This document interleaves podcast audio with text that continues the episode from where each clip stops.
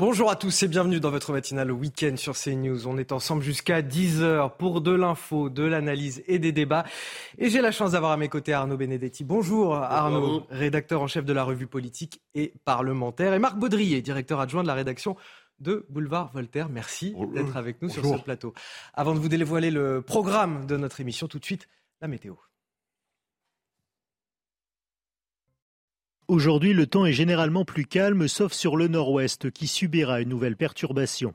Sur la côte d'Azur et la Corse, quelques orages éclateront encore le matin, suivis d'averses sous un ciel variable qui finira par s'éclaircir en fin de journée.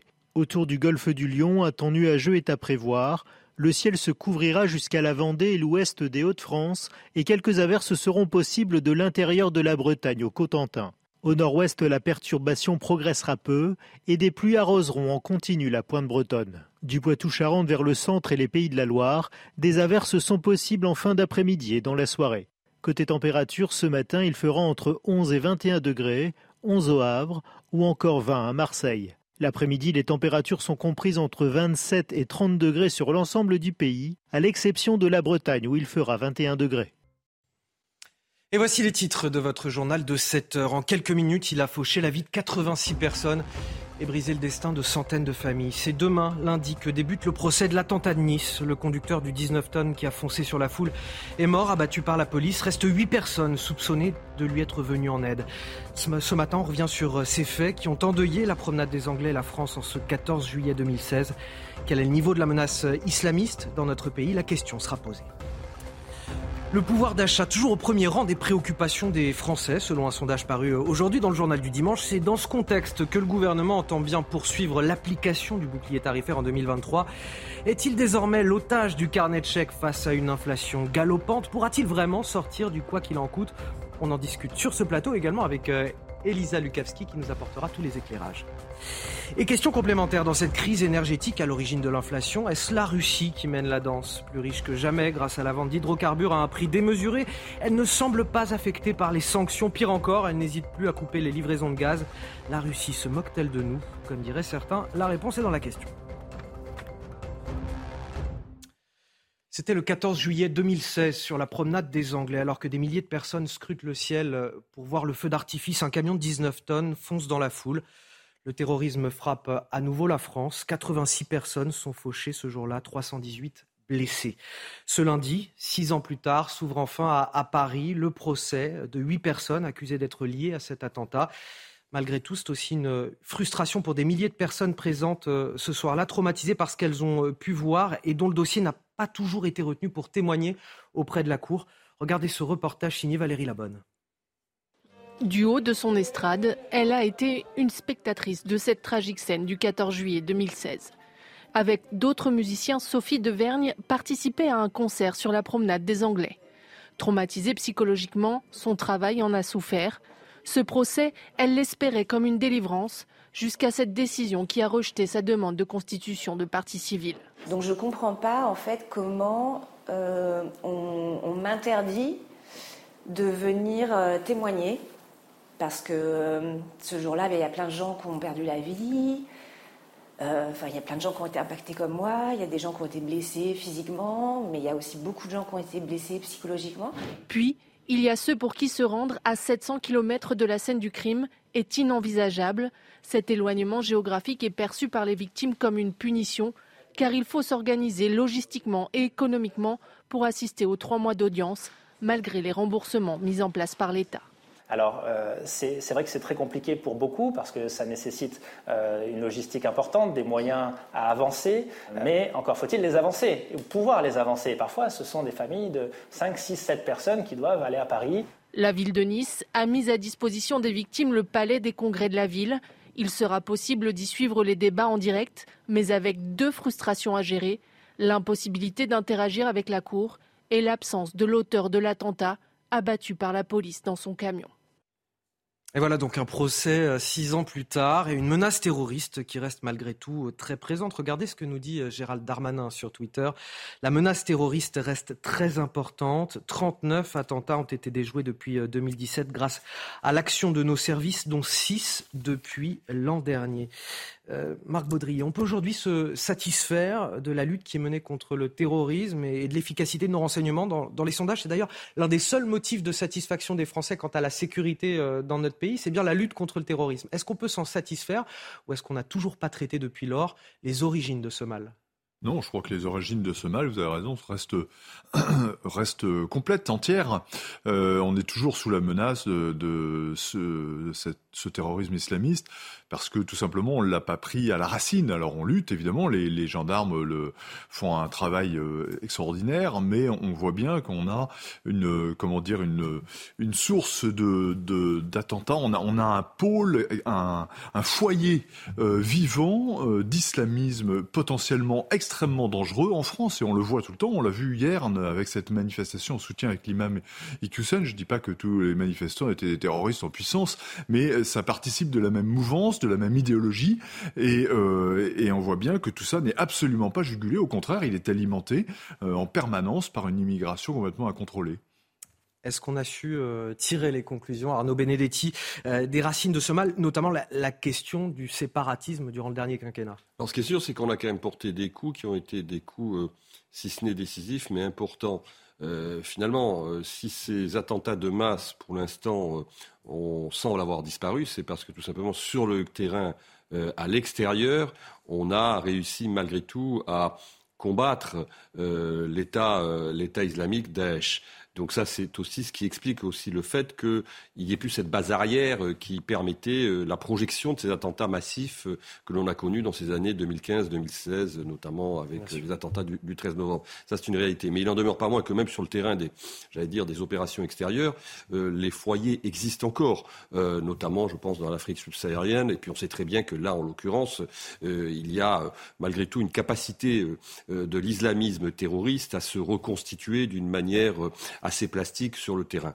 Ensuite, il est évident qu'il existe un écosystème euh, à l'intérieur. C'est-à-dire, voilà, à l'intérieur de notre pays, la lutte contre les séparatistes. Il, existe un écosystème idéologique, il existe un écosystème parfois associatif, il existe un écosystème malheureusement aussi culturel avec un certain nombre de lieux de prière dont on sait très bien qu'ils sont des foyers euh, qui euh, portent cette idéologie mortifère et qu'on est très loin, en l'occurrence, d'avoir réussi à démanteler, à détricoter cet écosystème par parfois euh, faiblesse politique ou faiblesse idéologique, par le fait qu'on est un État de droit et que l'État de droit, en effet, fait que, eh bien, on ne peut pas véritablement parfois prendre les mesures qui seraient des mesures euh, radicales d'une certaine manière, qui nous permettraient euh, de sortir de cette situation. Mais il faut se féliciter quand même d'être dans un État de droit. Donc vous avez tout un ensemble de paramètres qui rendent très difficile aujourd'hui quand même la lutte contre l'islamisme et le, et le terrorisme. Et, à cela, la loi contre les séparatismes n'a pas substantivement amélioré les choses elle, a un mérite, si vous voulez, c'est qu'elle signifie qu'au plus haut niveau, on a pris conscience et qu'on commence,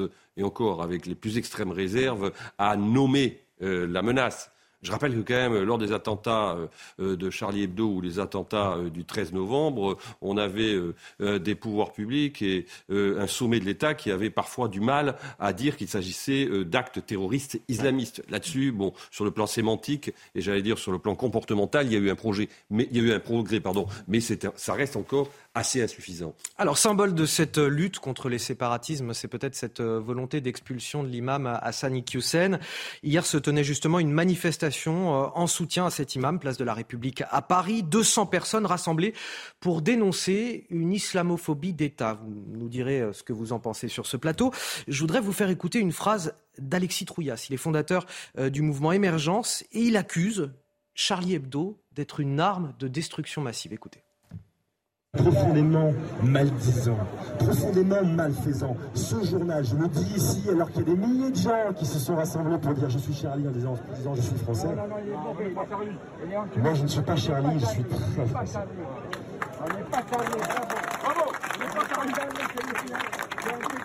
Le journal Charlie Hebdo, avec ses lignes irrespectueuses, est une arme de destruction massive de notre pays. Parce qu'une communauté se constitue sur un respect mutuel. Alors je rappelle encore une fois qu'on est à la veille du procès euh, de l'attentat de Nice. Euh, l'indécence du propos, l'inversion de la culpabilité, l'arme de destruction massive, c'est Charlie Hebdo, vraiment?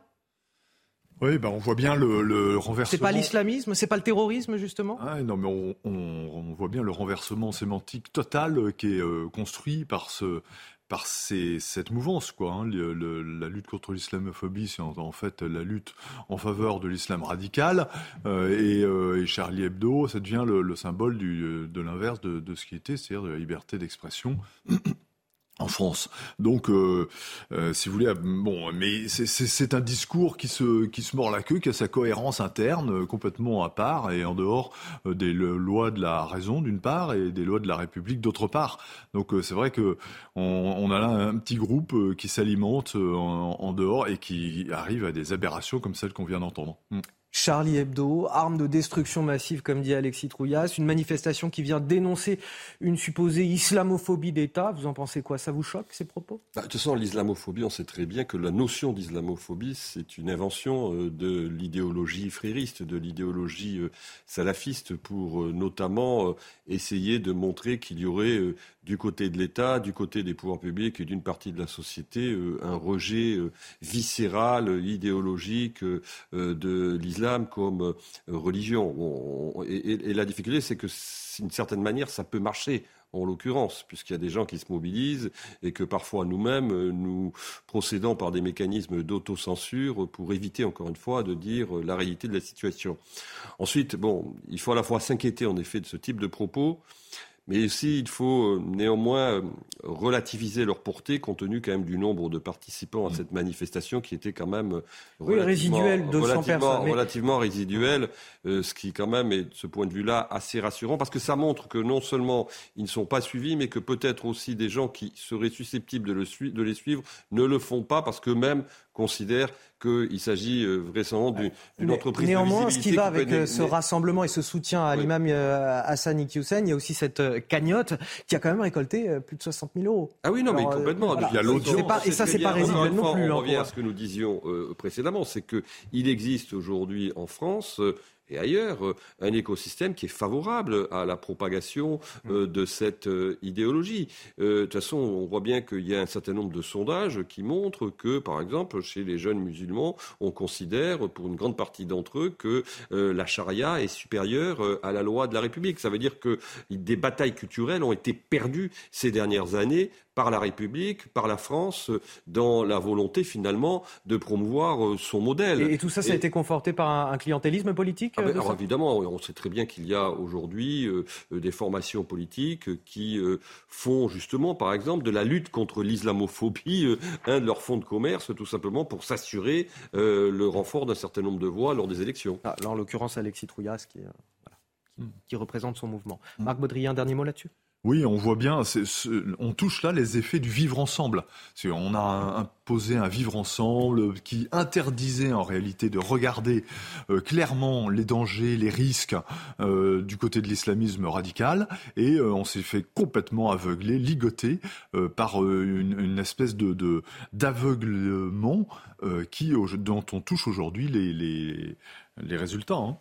Gérald Darmanin, le ministre de l'Intérieur, qui a par ailleurs apporté son soutien aux musulmans de Rambouillet dans les Yvelines. Là-bas, un lieu de culte a été détruit par un incendie dans la nuit de vendredi à samedi. Une enquête a été ouverte pour incendie criminel ou destruction volontaire par moyen incendiaire. Les dégâts ne sont heureusement que matériels. Le reportage sur place, Valérie Labonne. Les fidèles de l'unique mosquée de la ville viennent constater de leurs propres yeux les dégâts causés par l'incendie. Il ne reste que la structure métallique de la tente qui accueillait chaque vendredi une centaine de personnes. Installée en 2009 dans ce quartier de la Louvière, cette installation précaire tolérée par la mairie ne posait aucun problème dans le voisinage. La maire de la ville a organisé une réunion avec le préfet, la procureure de la République de Versailles, la police et le président de l'association des musulmans de Rambouillet pour tenter de comprendre les circonstances de ce drame et trouver une solution de repli pour la communauté musulmane de la ville. Le ministre de l'Intérieur, Gérald Darmanin, lui a apporté son soutien via les réseaux sociaux. Solidarité avec les musulmans de Rambouillet qui ont vu leur lieu de culte détruit par un incendie cette nuit. Une enquête est ouverte et permettra de faire toute la lumière sur son origine. Selon les premiers éléments, des riverains ont dit avoir vu vers 1h du matin ce samedi deux personnes quitter les lieux rapidement sur un deux roues et avec un jerrycan. Une instruction a été ouverte pour incendie criminel ou destruction volontaire par moyen incendiaire. Aucun suspect n'a été à ce jour interpellé.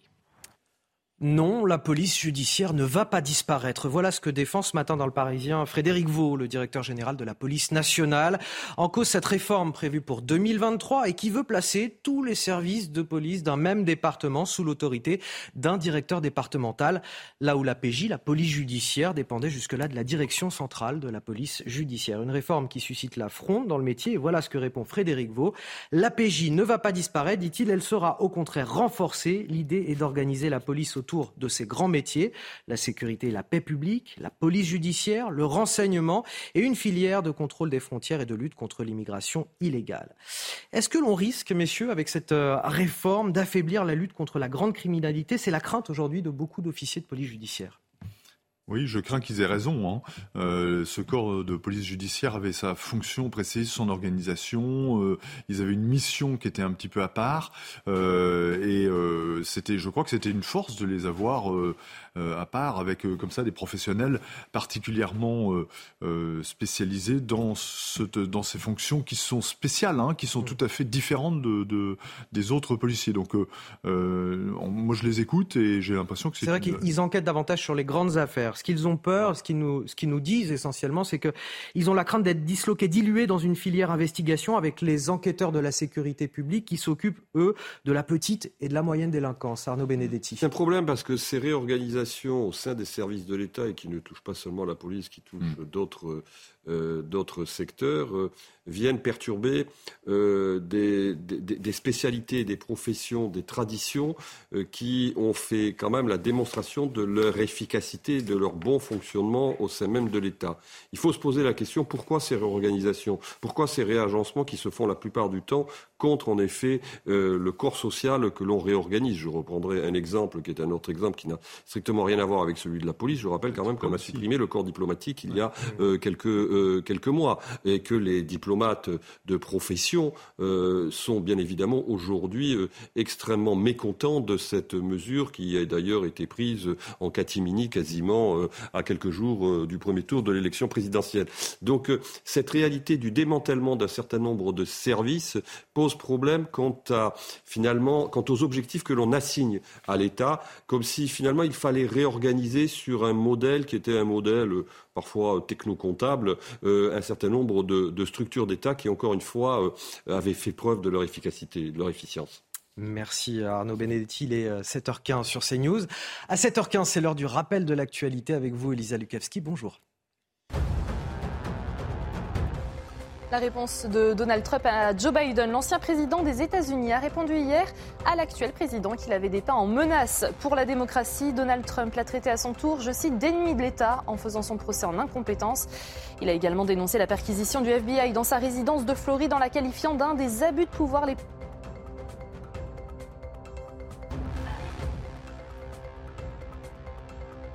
des pneumonies à Tucumán en Argentine, annonce faite par la ministre de la Santé. En moins d'une semaine, quatre personnes sont décédées dans cette ville du nord-ouest du pays et 11 cas de pneumonie ont été recensés. Des analyses sont en cours, mais la bactérie a pu être présente dans l'eau ou encore dans l'air conditionné. Et puis du foot avec la sixième journée de Ligue 1 et le match maîtrisé de l'Olympique de Marseille hier face à Auxerre. Un succès 2-0 grâce à un but du Brésilien Gerson à la huitième minute. Puis c'est l'attaquant chilien Alexis Sanchez rentré en cours de jeu qui inscrit le deuxième but. Cinquième succès en six matchs de championnat pour l'OM qui fait le plein de confiance avant son déplacement à Tottenham mercredi pour le premier match de phase de groupe de la Ligue des Champions. Elisa Lukavski, puisqu'on vous a sur la main, sous la main, pardon, vous allez rester avec nous sur ce plateau.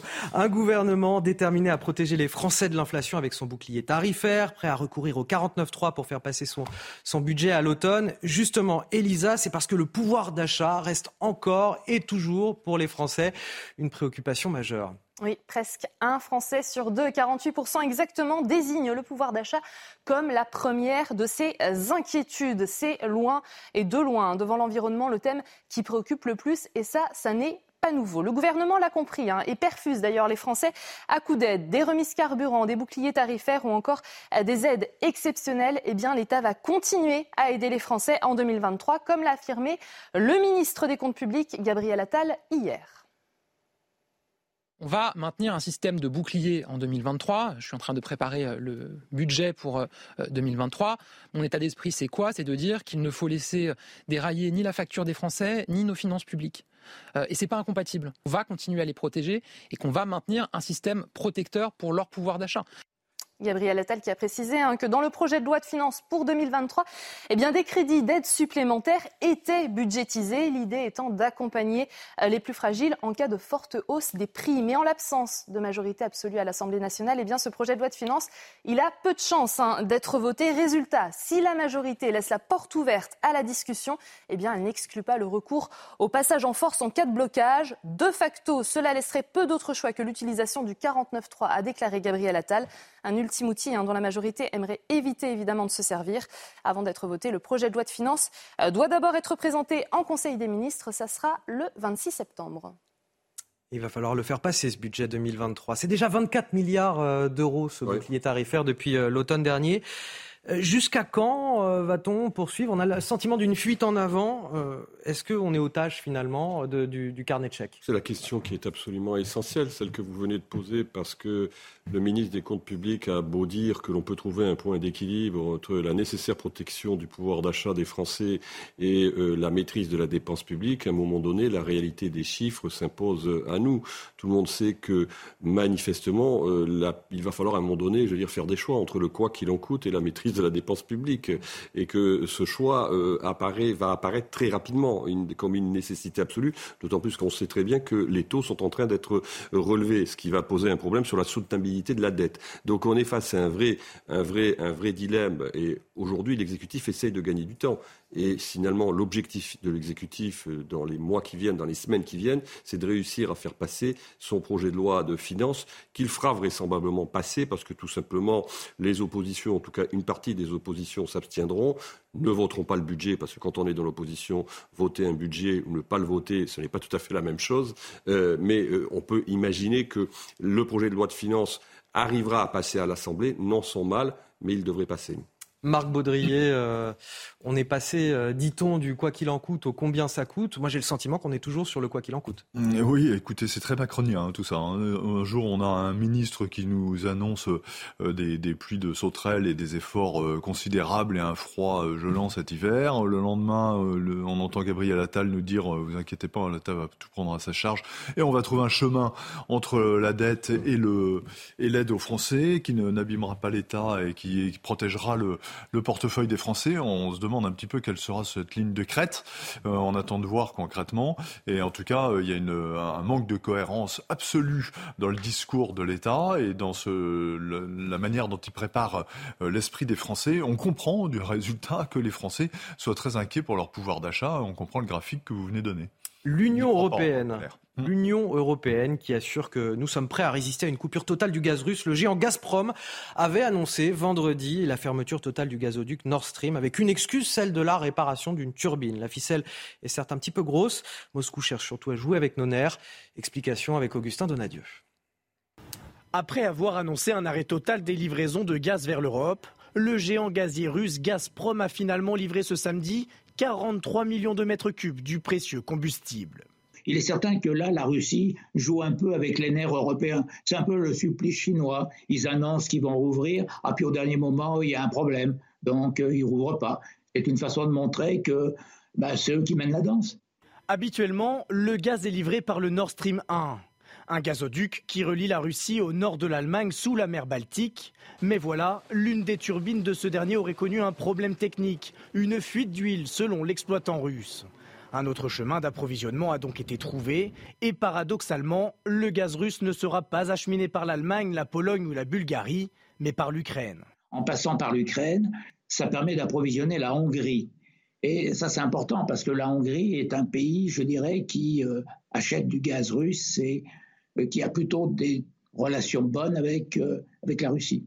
Mais alors, aurons-nous suffisamment de gaz pour l'hiver? Les stocks français sont remplis à 92% de leur capacité. C'est l'équivalent de trois mois de consommation. Donc, c'est une sorte de tampon, c'est-à-dire qu'on remplit le stockage quand euh, la demande est faible. Par contre, on déstocke au fur et à mesure de l'hiver quand la demande est supérieure au flux qui entre. L'Union européenne, par la voix de son commissaire à l'économie Paolo Gentiloni, a assuré ce samedi qu'elle était bien préparée en cas d'arrêt total des livraisons de gaz russe. Il affirme être en, retrait, mais pas en retraite. Jean-Luc Mélenchon était à la braderie de Lille hier, la grande braderie. Et on peut dire qu'il a fait le show. Il semble surtout très présent, le leader des Insoumis. On en parle juste après la pub. À tout de suite. La matinale week-end, nous sommes ensemble jusqu'à 10h. Ravi de vous accueillir si vous nous rejoignez. Je suis toujours avec Arnaud Benedetti et Marc Baudrier pour décrypter toute l'actualité. La une de votre journal de 7h30. Il promet une immense marche à Paris en octobre contre Emmanuel Macron, annonce une bataille générale contre le gouvernement à l'Assemblée, ne se dit prêt à aucun compromis. J'ai nommé Jean-Luc Mélenchon, le leader des Insoumis, a fait le choix à la braderie de Lille hier. Il semble plus que jamais donner le là à son parti. Lui qui se dit en, en retrait, mais pas en retrait semble surtout très présent. A-t-il vraiment renoncé à, 2027 Je vous pose la question sur ce plateau. L'affaire de l'imam Mikyusen qui nous interroge ce matin sur la capacité de la France à, à, maîtriser sa politique migratoire. Le droit européen, les conventions internationales sont souvent pointées du doigt pour justifier une forme de dépossession. Une autre voie est-elle possible? On vous fait découvrir dans un instant l'exemple du Danemark. Vivre ou se laisser mourir, la bataille pour la présidence des LR a commencé. Premier acte ce week-end à Angers où les jeunes militants se sont réunis pour leur rentrée politique. Désormais, vous le voyez, trois candidats en lice, Éric Ciotti, Aurélien Pradier et Bruno Retailleau. La droite française a-t-elle attendu les LR pour se reconstruire? Vous me donnerez euh, votre avis sur ce plateau. Le chaos, c'est vous. Voilà la réponse de Jean-Luc Mélenchon à Elisabeth Borne, la première ministre, le chef de file des Insoumis, qui était hier à, la braderie de Lille sur le stand de la NUPES. Comme à son habitude, il est arrivé en, rockstar. Il a fait le spectacle. Lui qui promet une immense marche à Paris en octobre pour entrer en confrontation avec le chef de l'État. Les images, les réactions, c'est avec Mathieu Rio. Jean-Luc Mélenchon accueilli comme une rockstar à la grande braderie de Lille acclamé par des centaines de supporters. Le discours du leader de la France insoumise est offensif, piquant. Quand on lui demande d'élever la voix, il n'hésite pas à brimer ses propres soutiens. Non, non, je ne parlerai pas plus fort. Je parle comme ça. Vous taisez, vous écoutez. Ça ne vous intéresse pas, vous en allez. Jean-Luc Mélenchon ne retient aucun coup.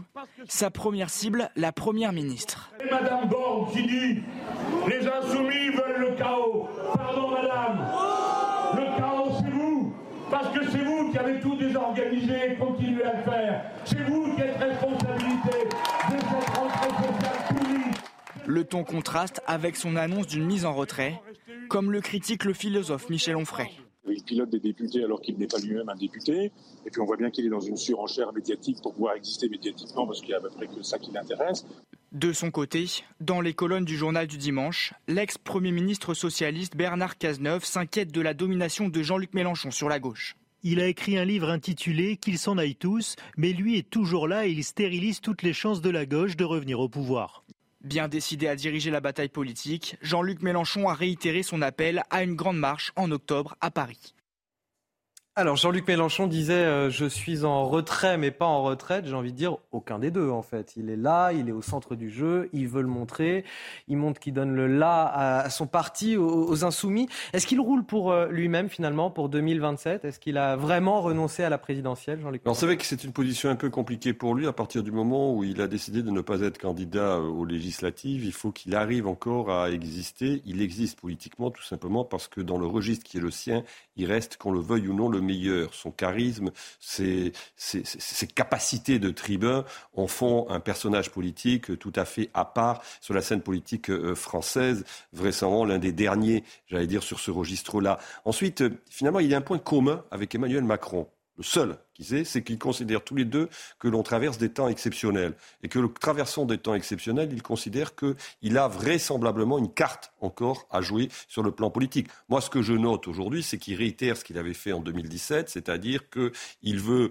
d'une certaine manière, que oui, euh, la rue en arrive à disons, créer les conditions de cette situation exceptionnelle. Et de cette situation exceptionnelle, hors élection, il pourrait quelque part lui-même en tirer, euh, en tirer parti. Il est dans cette. Mais au titre de quoi finalement Parce qu'il n'a plus de rôle. Il est euh, dans cette stratégie. Ah bah, il est quand même le leader. C'est lui qui est, c'est lui, c'est lui, qui a créé les conditions, malgré tout, euh, de cette victoire d'ailleurs relative de la gauche aux élections législatives. C'est lui qui, quand même, aujourd'hui à gauche, domine largement le champ politique. C'est ce que d'ailleurs. ça agace Bernard c'est ce que reconnaît euh, Bernard Cazeneuve. Il a étouffé, euh, j'allais dire, toute offre politique euh, social-démocrate. Il est dominant, ce qui pose un problème à gauche, parce que finalement, la gauche a toujours pu se reconstruire lorsqu'elle avait un parti central qui était un parti central relativement modéré. C'était le cas avec François Mitterrand et le Parti socialiste. Là, pour la première fois, enfin en tout cas dans l'histoire politique de la gauche récente, c'est le parti, disons, le plus radical qui est largement dominant dans cette alliance et ce qui, en tout cas, est à mettre, en tout cas là pour le coup, au crédit de, de, Jean-Luc Mélenchon. Marc Baudry, il a promis une bataille générale à la rentrée euh, face au, gouvernement. Pas de compromis, notamment à l'Assemblée nationale. C'est euh, lui le véritable dirigeant des députés insoumis et pas Mathilde Panot finalement oui, c'est certain. Euh, c'est certain. C'est l'homme qui tire les ficelles derrière. Mais il marche un peu sur un fil, hein, Jean-Luc Mélenchon, parce que Arnaud Benedetti l'a dit, il n'est plus à l'Assemblée nationale. il n'a plus de rôle vraiment effectif euh, dans le, système politique, et, mais il reste quand même ce recours, cette euh, statut du commandeur, euh, non seulement de la France insoumise, évidemment, mais aussi des autres. Et donc, pour continuer à garder cette, cette stature, cette, ce rôle, il doit finalement taper du poing sur la table, bouger aujourd'hui, organiser des manifestations, des marches comme celle qu'il a, qu'il a lancées là, dont il a lancé l'idée, et taper du poing sur la table dans des grands discours comme là. Alors, c'est du grand Mélenchon. Hein. On, a toutes les outrances euh, euh, du bonhomme. C'est l'extrême droite qui décide et Macron qui obéit, explique-t-il. Euh, c'est voilà que les enfants aient faim dans un pays si riche. voilà des, extraits du propos de Mélenchon. Tout est bon, si vous voulez, pour faire monter la mayonnaise, susciter un souffle. Et c'est vrai que personne d'autre que lui n'arrive à. C'est un homme de très tôt, quoi. Et vraiment, personne d'autre que lui n'arrive à ce point à mobiliser et à prendre les gens aux tripes, comme ça, euh, sur deux très dans une fête. Euh, de, province. Une dernière question euh, pour voir Arnaud Benedetti, mais est-ce qu'on risque réellement une rentrée sociale agitée ou finalement c'est surtout le vœu de Jean-Luc Mélenchon d'avoir une rentrée sociale agitée. moi, ça fait euh, peut-être 25 euh, ans que je regarde les rentrées sociales et euh, j'entends toujours ce discours de la rentrée sociale qui sera particulièrement difficile. La réalité, c'est que cette fois-ci, il y a des ingrédients qui sont constitutifs d'une rentrée sociale compliquée, notamment liés à, la crise en Ukraine, notamment liés à la pression qui existe sur le pouvoir d'achat, ou notamment liés à la séquence inflationniste, qui font que cette rentrée sociale pourrait être difficile. Et elle serait d'autant plus difficile, c'est que politiquement, les choses ne sont pas stables dans le pays, tout simplement parce que l'exécutif ne dispose pas, lui non plus,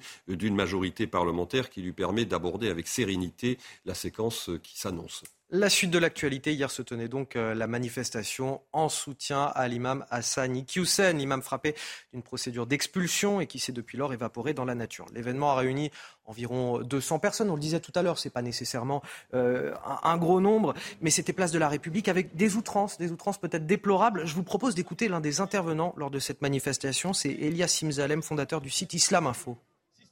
Oui, la France est islamophobe. Oui, c'est le pays le plus islamophobe du ça. Oui, il est raciste. Oui, il est faux. Oui, il est borgne les gilets jaunes. Oui, il est borgne les jeunes de nos cités. Oui, il tue. Oui, cet État doit cesser d'enfumer. Alors, je vous répète ce qu'il a dit. Hein. Oui, la France est islamophobe. Oui, c'est le pays le plus islamophobe. Oui, il est raciste. Oui, il est borgne les gilets jaunes, les jeunes de nos cités. Oui, il tue. Cet État doit cesser d'opprimer. Outrance Évidemment, oui, outrance des propos, outrance des positions, mais qui correspond à cette stratégie qui consiste à stigmatiser un État qui repose sur un modèle qui est le modèle républicain laïque, où ce ne sont pas les communautés qui font la loi, mais où ce qui est privilégié, c'est une citoyenneté euh, de l'universalité. Et évidemment, cet universalisme qui est l'universalisme républicain, c'est l'ennemi principal euh, des euh, islamistes, dont l'un des porte-voix a fait entendre ces thèses place de la République. Qui plus place de la République. Les adversaires de la République étaient place de la République ce samedi. Ça en dit long quand même d'une certaine manière sur, j'allais dire, le délitement. Marc Baudrier, comment vous qualifiez-vous ces propos?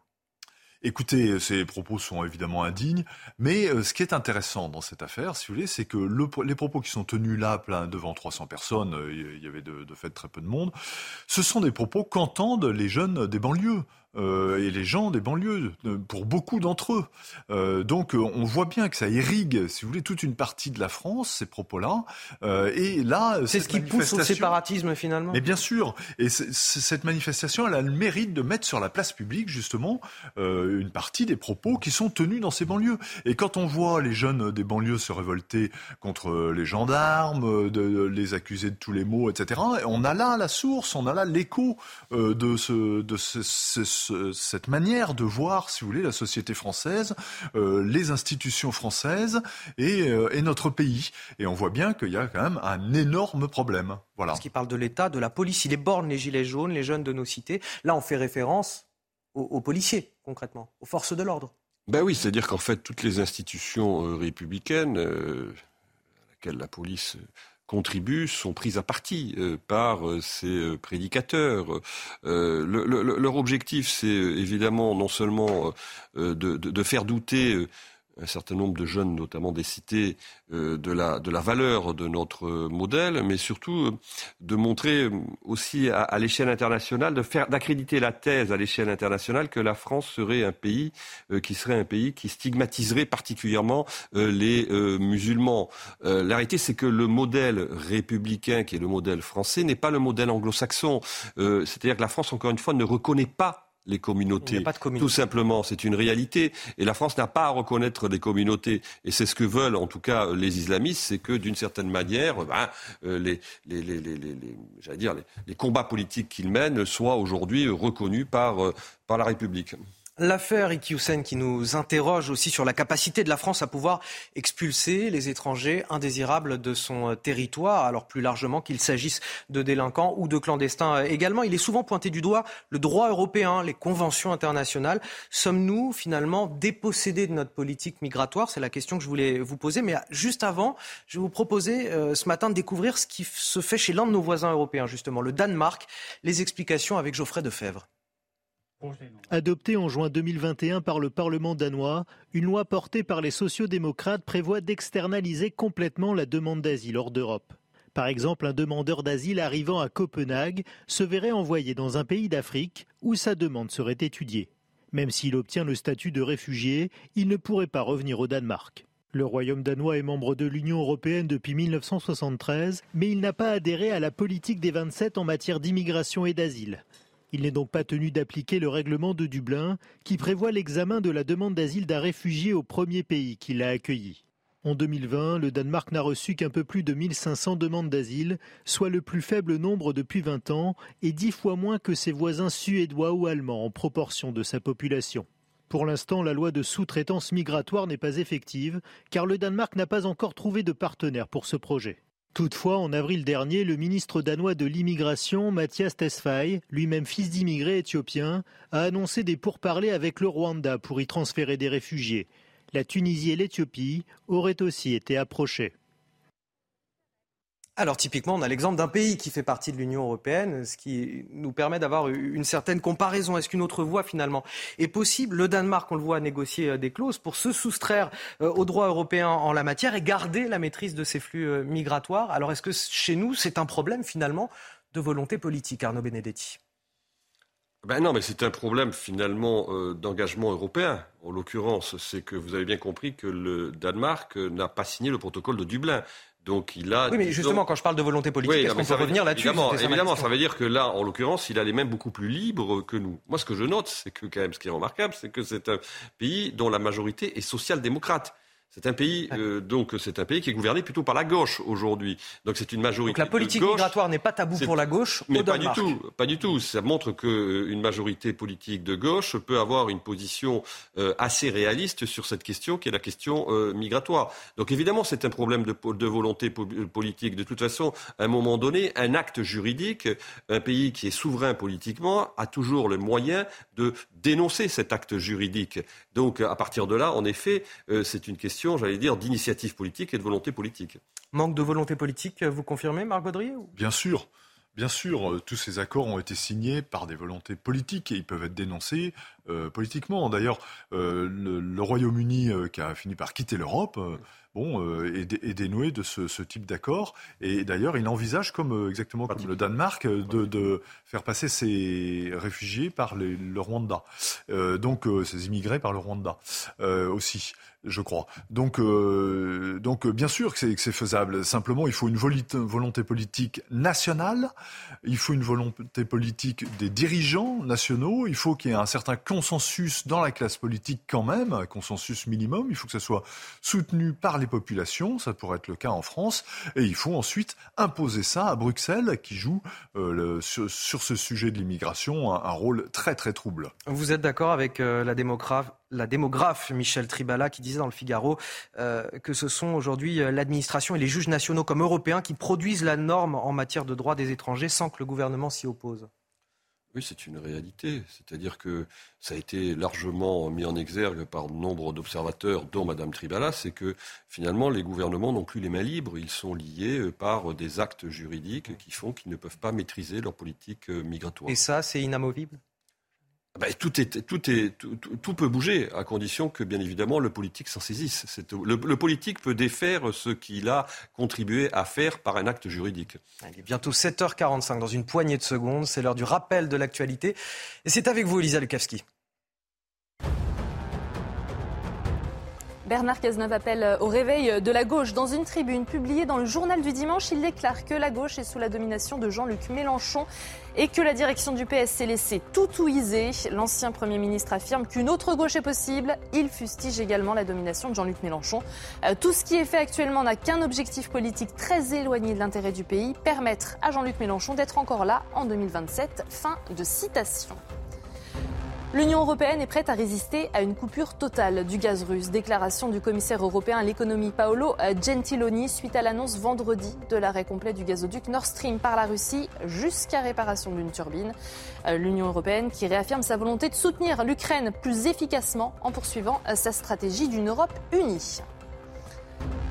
Max Verstappen partira en pole position du Grand Prix euh, des Pays-Bas à domicile devant une marée orange, la couleur nationale. Et eh bien le néerlandais et pilote Red Bull a hier signé le meilleur temps devant la Ferrari de Charles Leclerc. Max Verstappen, actuel leader du championnat de Formule 1 qui espère s'imposer à domicile ce dimanche. Départ de la course à 15h et c'est à suivre sur Canal+. Un mot de politique à présent avec euh, le sénateur Bruno Retailleau qui se lance dans la course à la présidence des LR, conséquence du, renoncement de Laurent Wauquiez. Le sénateur qui fera donc face à deux députés, Éric Ciotti, peut-être le plus clivant, et Aurélien Pradier. Il était hier, euh, euh, Bruno Retailleau, au campus de rentrée des jeunes LR à Angers. Je vous propose de l'écouter. J'ai une conviction et j'ai une ambition. Ma conviction, c'est qu'après trois échecs, à trois élections présidentielles, il n'y a pas de fatalité. La condition, bien sûr, c'est de tout changer. Pas seulement de changer les visages, pas seulement de changer le nom d'un parti, de tout bousculer, de tout changer. Refonder un nouveau parti euh, pour reconstruire une vraie droite. Une droite qui soit courageuse, pas une droite honteuse. Je parlais tout à l'heure euh, d'une France qui s'abîme, d'une France fragilisée, des fondements de notre civilisation qui sont aussi profondément menacés. Moi, je veux une droite qui ne recule plus parce qu'on a accumulé trop de renoncements. Et puis, je veux aussi une droite qui soit rassemblée. Je veux pas d'une droite rétrécie refonder un nouveau parti pour reconstruire une vraie droite Est-ce que euh, la droite française a attendu les LR pour euh, commencer à se reconstruire déjà? Euh, non, je suis pas sûr. non, mais c'est vrai que là, il, a, il attaque le, la montagne par la face nord, notre ami Rotaillot, parce que parce que il y a plusieurs sommets à gravir. D'abord, il faut qu'il s'impose au sein de LR et Eric Ciotti, qui avait obtenu 40% au premier tour, euh, pour la désignation du candidat à la présidentielle me paraît quand même avoir une large avance et euh, il est très bien positionné. Je vois difficilement comment Bruno Retailleau peut arriver à lutter contre lui, euh, d'une part, et puis ensuite il y a les défis qui s'opposent à LR en lui-même, qui est devenu un parti croupion, complètement coincé entre le Rassemblement national et le, LREM de, de Macron. et donc là, pour trouver un espace, ça va être très très compliqué le Rassemblement national a très bien manœuvré, très bien joué. Euh, comment faire pour, euh, à partir de quelques élus locaux qui sont la dernière force qui reste à LR, pour s'imposer dans le paysage politique, euh, là, il y a un chemin à trouver qui est compliqué et Bruno Retailleau n'a pas donné la solution miracle. Arnaud Benedetti pour euh, Dominique Régnier de la Fondapol. La recomposition des droites pourrait se faire sans les Républicains, c'est ce qu'il dit. Est-ce qu'effectivement les Républicains jouent en ce moment leur survie? Bah, Si vous voulez, le problème des Républicains, c'est qu'il y a un paradoxe avec eux. C'est que ils ont une implantation territoriale, indéniablement. Les élections régionales l'ont démontré, les élections municipales également. Ils ont le Sénat, il faut quand même jamais l'oublier, euh, et ils ont réussi malgré tout, dans une, situation absolument catastrophique sur le plan de l'élection présidentielle, à sauver un groupe parlementaire, un groupe parlementaire qui, malgré tout, a son utilité, euh, même s'il est largement infléchi par rapport à ce qu'il était en 2017, mais qui a son utilité dans le fait qu'il n'y a pas de majorité stable aujourd'hui à l'Assemblée nationale. Donc ils ont quelques atouts malgré tout en main, euh, mais la réalité c'est qu'ils n'ont aucune capacité de projection nationale, c'est-à-dire qu'ils n'ont pas de leadership, ils n'ont pas de projet et ils n'ont pas de ligne politique clairement définie. Et euh, le fait est que depuis 2017, ils n'ont pas réussi, si vous voulez, à desserrer la tenaille entre d'un côté un Rassemblement national qui est devenu un parti souverainiste de fait et qui a récupéré euh, une partie de l'électorat souverainiste euh, de la droite et pas seulement de la droite d'ailleurs, et puis le, le, macronisme qui est un parti de fait plutôt centre droit ou libéral qui a récupéré ce que l'on appelait l'ancienne UDF. Donc en effet, aujourd'hui, les républicains semblent réduits à la portion Allez, pour finir ce journal du sport avec le PSG. Neymar laissé sur le banc à Nantes, conséquence du turnover de Christophe Galtier à trois jours de la réception de la Juventus en Ligue des Champions. Paris s'en remet à ses deux autres stars.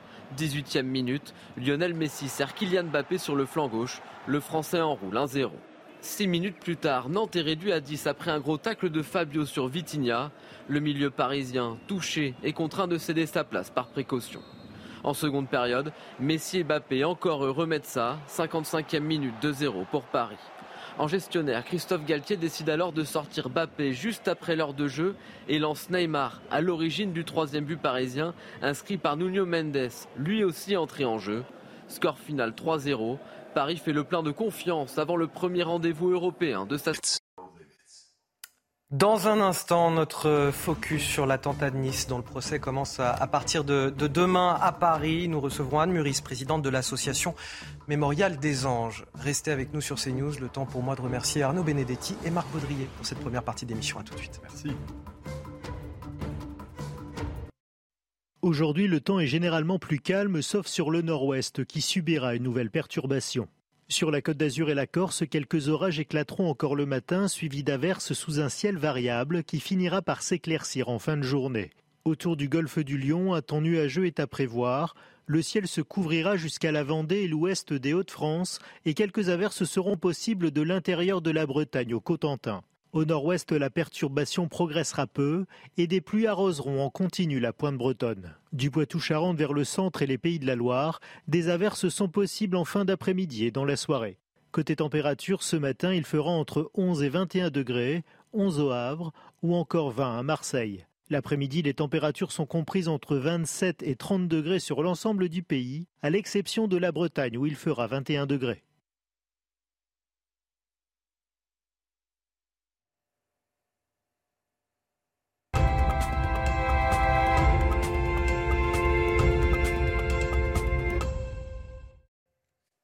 Il sera 8 heures dans une poignée de secondes sur CNews. Bonjour et bienvenue dans votre matinale week-end si vous nous rejoignez tout de suite. Les titres de ce dimanche 4 septembre. En quelques minutes, il a fauché la vie de 86 personnes et brisé le destin de centaines de familles. C'est demain, lundi, que débute le procès de l'attentat de Nice. Le conducteur du 19 tonnes qui a foncé sur la foule est mort, abattu par la police. Il reste aujourd'hui 8 personnes soupçonnées de lui être venues en aide. Ce matin, on revient sur ces faits qui ont endeuillé la promenade des Anglais et la France en ce 14 juillet 2016 et on sera avec Anne Muris dans un instant, présidente de l'association Mémorial des Anges. Ils promettent une immense marche à Paris en octobre contre Emmanuel Macron, annonce une bataille générale contre le gouvernement à l'Assemblée, ne se dit prêt à aucun compromis. J'ai nommé Jean-Luc Mélenchon, le leader des Insoumis, qui a fait le show à la braderie de Lille hier. Il semble plus que jamais donner le là à son parti. A-t-il vraiment renoncé à 2027 Je vous poserai la question sur ce plateau. Le pouvoir d'achat toujours au, premier rang des préoccupations des Français selon un, sondage paru dans le journal du dimanche. C'est dans ce contexte que le gouvernement entend bien poursuivre l'application du bouclier tarifaire en 2023. Est-il désormais l'otage, ce gouvernement, du carnet de chèques face à l'inflation galopante? Pourra-t-il vraiment sortir du quoi qu'il en coûte Notre débat à suivre. L'affaire de l'imam Iqiyoussen qui nous interroge ce matin sur la capacité de la France à maîtriser sa politique migratoire. Le droit européen, les conventions internationales sont souvent pointées du doigt pour justifier une forme de dépossession. Une autre voie est-elle possible On vous fera découvrir l'exemple du Danemark. tout d'abord, notre focus était le 14 juillet 2016 sur la promenade des Anglais. Alors que des milliers de personnes scrutent le ciel en vue du feu d'artifice. Un camion de 19 tonnes fonce sur la foule. Le terrorisme frappe à nouveau la France. 86 personnes sont fauchées ce jour-là, 318 autres sont blessées. Et ce lundi s'ouvre enfin à, Paris le procès de huit personnes accusées d'être liées à cet attentat. Un procès d'une envergure euh, exceptionnelle avec plus de 860 parties civiles. Six ans plus tard, à Nice, impossible d'oublier le récit de Célia Judas. Le souvenir de l'attentat est toujours bien présent à Nice. Au mémorial des jardins de la Villa Masséna, niçois et touristes viennent se recueillir. À quelques mètres, sur la promenade des Anglais, où de nombreux Niçois n'ont toujours pas la force de revenir, l'œuvre mémorielle L'Ange de la Baie a inaugurée le 14 juillet dernier. Au pied de la statue, les noms des 86 victimes. Six ans après les faits, Nice n'oublie pas, mais fait preuve d'une grande résilience. Résilience euh, de ceux qui ont vécu de près euh, l'événement, qui ont été concernés assez directement, compliqué évidemment, et sans doute pour euh, ces personnes-là, le, procès est un épisode important, un moment très important. Puis aussi résilience par rapport au collectif, je dirais, à ceux qui habitent Nice et autour de Nice. Hein. Euh, cet épisode a changé leur vie. Hein. Euh, c'est mon cas par exemple. Hein. On a tous en tête là où on était ce moment-là, qu'est-ce qu'on faisait, comment est-ce que la ville a connu un, changement important. Et du coup, il me semble qu'il y a aussi une épreuve collective à surmonter. Le procès s'ouvrira au Palais de justice de Paris le 5 septembre prochain. Et nous sommes avec euh, Anne Muris. Bonjour, vous êtes euh, présidente et fondatrice de l'association Mémorial des Anges. Le procès euh, s'ouvre donc demain, six ans après les faits. Ça a été une attente interminable pour vous, pour les victimes et leurs familles? Alors ça a été une attente pas forcément interminable parce que c'est un dossier quand même qui reste assez important et il faut qu'il soit solide pour pouvoir être présenté à la Cour. Donc même si l'attente est longue, elle était nécessaire. Qu'est-ce que vous attendez aujourd'hui de ce procès? Qu'est-ce qu'il va vous apporter, euh, vous, en tant que euh, victime et famille de victimes? Écoutez, vraiment deux choses qui sont importantes. Essayer de comprendre et surtout juger. Pour nous, ce qui va se passer au sein de la Cour est quelque chose de très important, car le caractère de complicité n'a pas été retenu pour les trois principaux acteurs de, cette abomination. Donc nous souhaitons que nos avocats puissent démontrer euh, des éléments euh, qui vont permettre de, concourir à, l'inculpation et à la qualification de, de, complices pour trois des principales personnes qui se trouvent dans le box et de ce fait euh, pouvoir avoir une, une sanction euh, la plus sévère possible si leur responsabilité dans, cet attentat est démontrée. Euh, Anne Muris, est-ce qu'on on arrive à, reprendre une, vie normale malgré tout après six ans? Très honnêtement, nous avons des vies euh, très particulières. En tout cas, à, titre personnel, c'est pas la vie que que j'avais rêvé pour moi, pour le reste de ma famille. Ce sont des vies de, de souffrance des vies euh, que l'on souhaite à, personne. Euh, ce sont des, vies où, il faut se battre au quotidien pour pouvoir sortir la tête de l'eau et pour être vraiment euh, dans la vie. Mais à titre personnel, j'ai essayé de donner de l'utilité à cette souffrance. C'est ce qui explique mon combat depuis six ans maintenant au niveau associatif. Anne Muris, est-ce que justement vous, vous appréhendez l'après, à la fin de ce procès? Écoutez, moi personnellement, je ne suis pas encore dans l'après du procès, je suis dans le, présent du, procès. Comme je vous le disais précédemment, il est important euh, euh, pour moi en tant que victime et pour moi en tant que présidente d'association et pour tous les adhérents de notre association que ce caractère de, complicité puisse être euh, démontré par nos avocats. Et euh, avant d'être dans l'après, on est dans l'après, mais d'un autre combat que l'on souhaite voir le jour, c'est-à-dire que l'instruction concernant le problème de sécurité autour de l'événement du 14 juillet puisse aboutir à un procès. À ce jour, beaucoup de victimes vont aller au procès le 5 septembre, mais euh, elles n'ont pas compris qu'on était forcément sur euh, deux thématiques euh, très différentes. La première, en ce qui concerne le procès du 5 septembre, c'est juger huit personnes pour euh, associations de malfaiteurs terroristes, euh, criminels ou d'autres associations de malfaiteurs de droit commun.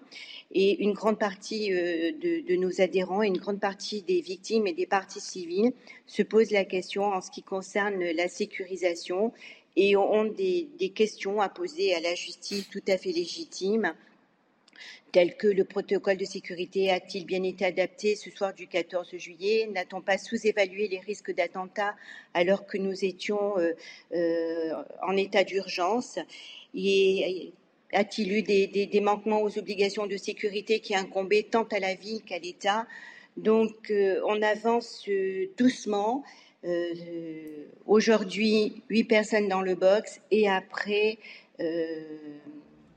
les responsabilités et les dysfonctionnements au niveau du processus de sécurité. Merci à Anne Muris pour votre témoignage sur notre antenne. Restez avec nous sur CNews. À 10h, je vous le rappelle, le grand rendez-vous CNews Europe 1, les échos. Nos invités, Alexis Corbière, député euh, La France Insoumise, et Sébastien Chenu, député du Rassemblement National. Bonjour et bon réveil à tous si vous nous rejoignez sur CNews et sur Europe 1. Il est 8h10, euh, c'est l'heure du face-à-face, 45 minutes d'analyse et de débat sur l'actualité forte du jour. Avec vous, Gabriel Cluzel, bonjour. Vous êtes directrice de la rédaction de Boulevard Voltaire. Et face à vous ce matin, Frédéric Durand, directeur de la revue L'Inspiration Bonjour. Bonjour Frédéric. On va commencer avec euh, le procès de l'attentat de Nice qui commence demain à Paris. C'était le 14 juillet 2016 sur la promenade des Anglais. Un camion de 19 tonnes fonçait dans la foule. 86 personnes sont fauchées ce jour-là. Six ans plus tard, c'est donc le procès qui s'ouvre. Huit personnes accusées d'être liées à cet attentat. Un procès d'une envergure exceptionnelle avec 860 parties civiles. Malgré tout, c'est aussi une frustration pour des milliers de personnes présentes ce soir-là, traumatisées par ce qu'elles ont pu voir et dont le dossier n'a toujours pas été retenu euh, pour témoigner auprès de la Cour. Le reportage Valérie Labonne. Du haut de son estrade, elle a été une spectatrice de cette tragique scène du 14 juillet 2016. Avec d'autres musiciens, Sophie de Vergne participait à un concert sur la promenade des Anglais. Traumatisée psychologiquement, son travail en a souffert. Ce procès, elle l'espérait comme une délivrance, jusqu'à cette décision qui a rejeté sa demande de constitution de parti civil. Donc je ne comprends pas en fait comment euh, on, m'interdit de venir euh, témoigner parce que euh, ce jour-là, il y a plein de gens qui ont perdu la vie. Enfin, il y a plein de gens qui ont été impactés comme moi. Il y a des gens qui ont été blessés physiquement, mais il y a aussi beaucoup de gens qui ont été blessés psychologiquement. Puis, il y a ceux pour qui se rendre à 700 km de la scène du crime est inenvisageable. Cet éloignement géographique est perçu par les victimes comme une punition, car il faut s'organiser logistiquement et économiquement pour assister aux trois mois d'audience, malgré les remboursements mis en place par l'État.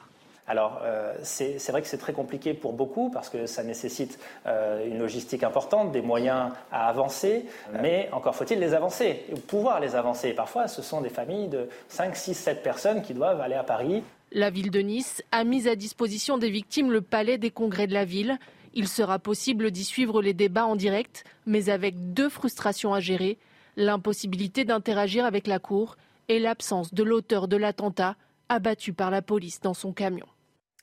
Un procès six ans plus tard et une menace terroriste qui reste malgré tout très présente. Je vous rappelle les propos de Gérald Darmanin, ministre de l'Intérieur sur Twitter. La menace terroriste reste très importante. 39 attentats ont été déjoués depuis 2017 grâce à l'action de nos services, dont 6 depuis l'an dernier. Gabriel Cluzel, on peut aujourd'hui euh, se satisfaire de la lutte qui est menée contre le, terrorisme, de l'efficacité de nos renseignements? Dans les sondages, c'est peut-être le seul motif de satisfaction des Français quant à la lutte contre l'insécurité, c'est peut-être la lutte contre le terrorisme. C'est le seul motif qui reste encore satisfaisant pour une majorité de, Français, cette lutte contre le terrorisme. Alors simplement, moi je voulais revenir euh, un tout petit peu sur, sur, cet attentat. C'est vrai que nous, autres Français ordinaires qui n'avons pas vécu, six ans se sont écoulés, l'émotion est passée, mais il y a un écart très fort entre ce que nous, nous percevons et, ces familles. Vous avez interrogé l'une d'entre elles, euh, c'est la souffrance reste extrêmement vive. Donc euh, j'imagine que cette différence de perception est pour eux très, très, très dure à vivre et d'une certaine façon, ils attendent beaucoup,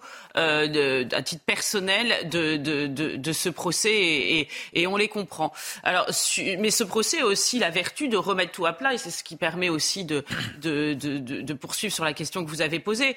Euh, oui, c'est vrai que euh, nombre d'attentats euh, ont été déjoués. On, on, peut imaginer que euh, beaucoup de choses a été fait, leçons ont été On n'a pas eu d'attentat de masse, par exemple. Dans ce sens-là, oui. néanmoins, on vient de nous prévenir que la menace restait forte. Hein, nous sommes d'accord. Et nous avons eu, et puis nous avons eu des, des ce que l'on peut appeler des attentats basse intensité, parce que vous savez bien que ce, ces terroristes qui s'attaquent à nous, euh, c'est pas euh, euh, la guerre de 14 avec une armée constituée en uniforme pantalon garance. Et c'est vrai que nous avons du mal à y rentrer dans cette guerre asymétrique. Nous, nous ne comprenons pas que ce, ce, n'est plus du tout le même modus operandi que dans, dans les guerres précédentes, parce qu'osons le dire, nous sommes en guerre euh, contre le terrorisme. C'est peut-être euh, vécu comme une guerre basse intensité ou une guerre de tranchées parce qu'elle dure depuis des années, mais c'est ainsi. Et euh, là où je pense nous mésestimons quand même malgré tous les efforts, je répète, des services spécialisés qui font un travail excellent, sans doute à n'en pas douter, là où, nous minorons le danger, c'est quand euh, par euh, parfois par idéologie, pour pas stigmatiser, enfin vous, connaissez tous les mantras, eh bien nous avons vite fait de beauté en touche en disant ah oh, bah lui il a crié à l'Akbar, mais la justice le fait aussi du reste. Hein. Oh, bah, c'est un déséquilibré. Enfin à la fin une somme de déséquilibrés qui crie euh, à la Akbar, c'est euh, quand même une source d'interrogation. Et de toute façon, être djihadiste et déséquilibré, vous m'accorderez que euh, ce n'est pas incompatible. donc, je pense que sur ce plan-là, nous avons tendance à minorer et à dire un peu vite, oui, il ne s'est rien passé. Finalement, il n'y a pas eu d'acte. Alors, ça m'amène à, la question suivante. Est-ce qu'on a su tirer les conclusions des, racines de ce mal, c'est-à-dire la question du séparatisme durant le dernier quinquennat? Bah, Évidemment que non, pardon, Anthony, mais sur, sur, sur le plan opérationnel, si encore une fois des efforts ont été faits, avec des résultats, semble-t-il. Euh, sur le plan politique, le son n'a pas été tiré. Et donc, de facto, il ne peut pas y avoir de conséquences opérationnelles complètes. Je vais vous donner un seul exemple. Mmh. Euh, au moment du, du Bataclan, ça avait été flagrant. On s'était évidemment rendu compte que nos frontières passoires, cette immigration massive, servait euh, de cheval de Troie au terrorisme. Qu'on pouvait qu'un terroriste pouvait facilement euh, se glisser dans ce flot. Eh bien, euh, le son n'a pas été tiré puisque on voit bien que dans ce domaine, il est absolument impossible pour un gouvernement d'inspiration mondialiste de prendre les mesures qui s'imposent. Frédéric Durand, directeur de la revue L'Inspiration politique. Non, mais sans vouloir défendre Macron, moi je suis pas l'avocat de Macron du tout, mais il y a quand même une loi séparatisme qui a été votée, euh, qui a permis notamment, qui permet notamment certaines choses qui n'étaient pas permises avant. Il est évident que ce sont des événements qui sont à la fois terribles, qui laissent les gens dans la stupeur, le témoignage évidemment de la personne que vous avez eue, et, à ce, à ce, à cet égard poignant. Euh, et vous voyez d'ailleurs que comme souvent les responsables de ces attentats euh, finissent morts, c'est-à-dire qu'ils n'assistent pas au procès.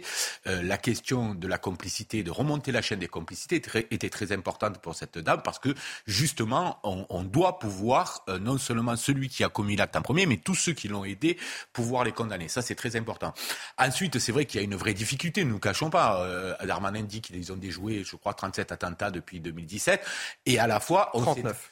39, pardon. Et donc, à la fois, on sait très bien qu'on ne peut pas mettre un policier derrière tout le monde. Donc, il y a une vraie difficulté à gérer ce phénomène-là. Je ne crois pas qu'il soit, enfin, moi, j'ai pas l'impression qu'il soit minoré ou sous-estimé.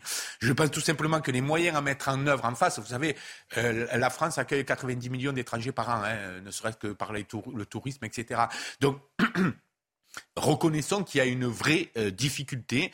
Euh, il faut que sans doute les services de renseignement qui ont été euh, malmenés reprennent, du service, j'allais dire, pour, ah, pour endiguer cela. Mais on ne peut pas promettre à la population qu'il ne se passera rien. Voilà. Maintenant, le lien euh, avec une forme d'immigration, euh, il existe. Il n'est pas le seul, parce que beaucoup des attentats ont aussi été perpétrés par des gens ou qui vivaient à Belgique, ça a été le cas pour, euh, pour, les, pour les derniers, ou qui vivaient même en France.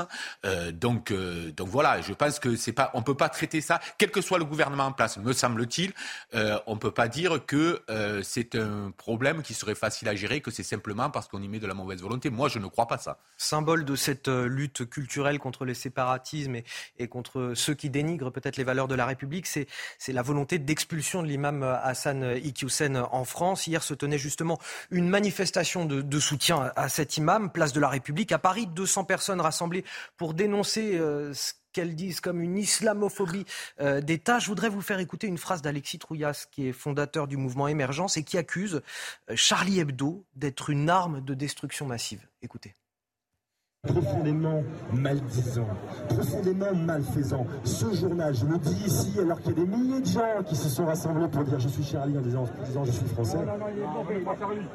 Moi, je ne suis pas Charlie, je suis très français.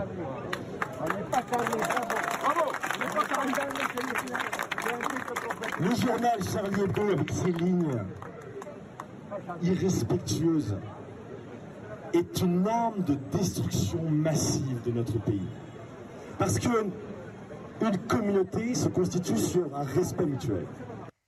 Alors je, me permets de souligner l'indécence du propos à la veille du procès de l'attentat de Nice, justement, d'entendre peut-être cette inversion de culpabilité. Charlie Hebdo, c'est une arme de destruction massive ou c'est pas plutôt le terrorisme, l'islamisme, l'arme de destruction massive? Oui, c'est Charlie Hebdo, en l'occurrence, qui a fait l'objet d'une destruction massive, hein, rappelons-le. Et c'est vrai que...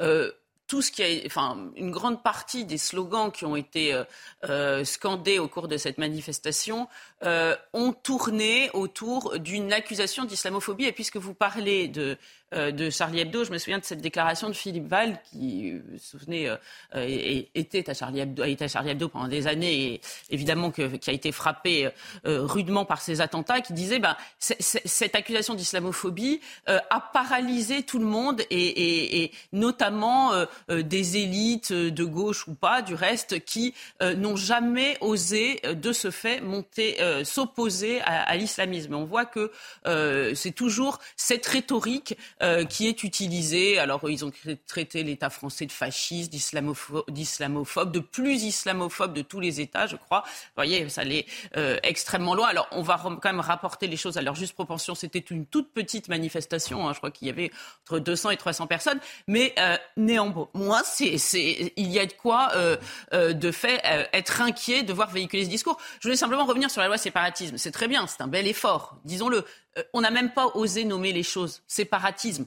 Euh, soyons francs, c'est pas le fait d'être séparés, c'est pas parce que les islamistes veulent être séparés qui, qui sont dangereux pour nous. J'ai envie de dire, s'ils veulent vivre séparés, c'est ennuyeux, mais il n'y a pas de préjudice. Mais c'est qu'en réalité, ils sont conquérants. C'est un islamisme conquérant qui, qui veut euh, convertir par la force et par tous les moyens. Et donc, même le mot est inadapté. Alors, comprendre bien que quand on ne veut pas nommer les choses, c'est compliqué d'agir. Par ailleurs, je vous rappelle une toute petite chose pour revenir à cette affaire d'islamophobie, d'accusation, de procès en islamophobie qui paralyse tout. Au moment de l'attentat de la préfecture de Paris, vous vous souvenez euh, eh bien, euh, Christophe Castaner avait dit oui, on pourrait essayer de repérer les, les signaux faibles de radicalisation. Et, et vous vous souvenez, on, on, lui avait fait un véritable procès en sorcellerie.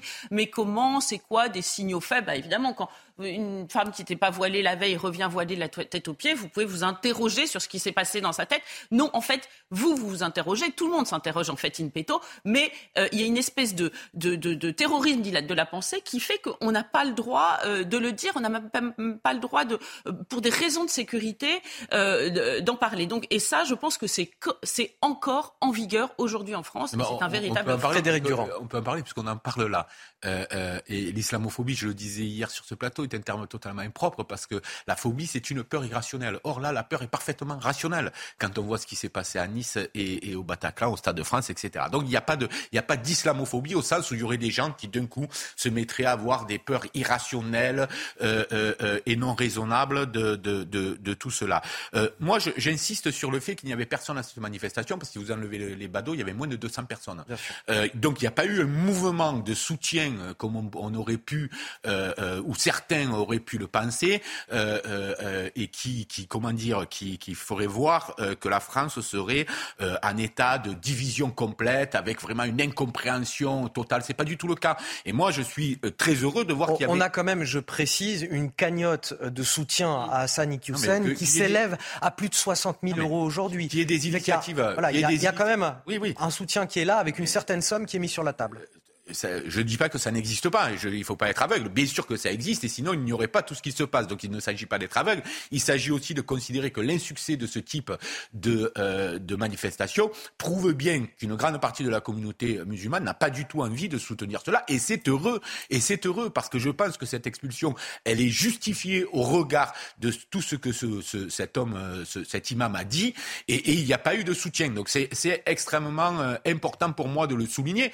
Parce que, je l'avoue, je craignais aussi qu'il y ait plus de soutien que ça. Je savais, parfois on ne sait plus trop parce qu'on nous tient de tels discours euh, sur le grand remplacement, etc., etc., qu'on pouvait se dire, oulala, là là, la place de la République va être envahie. Absolument pas. Parce que je continue de penser que la plupart des musulmans veulent vivre tout simplement sereinement leur foi, sans entrer dans ces, dans ces, dans ces horreurs, dans ces excès euh, qu'ils ne cautionnent, euh, qu'ils ne cautionnent pas le chaos. Le chaos, c'est vous. Voilà la réponse de Jean-Luc Mélenchon à Elisabeth Borne, la première ministre. Le chef de file des Insoumis qui était hier à la braderie de Lille sur le stand de la NUPES. Comme à son habitude, il est arrivé en rockstar. Il a fait le spectacle, lui qui promet euh, une immense marche à Paris en octobre pour entrer en confrontation avec le chef de l'État. Reportage Mathieu Rio, Jeanne Cancard et Laurent Sélarié. Jean-Luc Mélenchon accueilli comme une rockstar à la grande braderie de Lille acclamé par des centaines de supporters. Le discours du leader de la France insoumise est offensif, piquant. Quand on lui demande d'élever la voix, il n'hésite pas à brimer ses propres soutiens. Non, non, je ne parlerai pas plus fort. Je parle comme ça. Vous taisez, vous écoutez. Ça ne vous intéresse pas, vous en allez. Jean-Luc Mélenchon ne retient aucun coup. Sa première cible, la première ministre. Madame Borne qui dit les insoumis veulent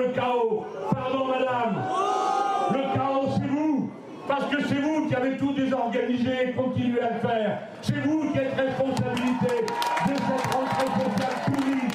Le ton contraste avec son annonce d'une mise en retrait, comme le critique le philosophe Michel Onfray. Il pilote des députés alors qu'il n'est pas lui-même un député. Et puis on voit bien qu'il est dans une surenchère médiatique pour pouvoir exister médiatiquement parce qu'il n'y a à peu près que ça qui l'intéresse. De son côté, dans les colonnes du journal du dimanche, l'ex-premier ministre socialiste Bernard Cazeneuve s'inquiète de la domination de Jean-Luc Mélenchon sur la gauche. Il a écrit un livre intitulé Qu'ils s'en aillent tous, mais lui est toujours là et il stérilise toutes les chances de la gauche de revenir au pouvoir. Bien décidé à diriger la bataille politique, Jean-Luc Mélenchon a réitéré son appel à une grande marche en octobre à Paris. Gabrielle Cluzel, directrice de la rédaction de Boulevard Voltaire. Jean-Luc Mélenchon disait Je suis en retrait, mais pas en retraite, et j'ai envie de dire aucun des deux. Oui, mais Jean-Luc Mélenchon n'est pas élu. C'est, il l'a voulu, du reste. Hein. Il n'a pas voulu. Il n'est pas élu, mais il est là. Il, est au centre du jeu. Enfin, il se fait remarquer. Voilà. Il se trouve que nous sommes dans un système politique et, et, et qui, qui, qui, a des élus et lui a, voulu rester à l'extérieur de ce système, donc il n'a pas d'autre arme que le registre de, de l'agitation, évidemment.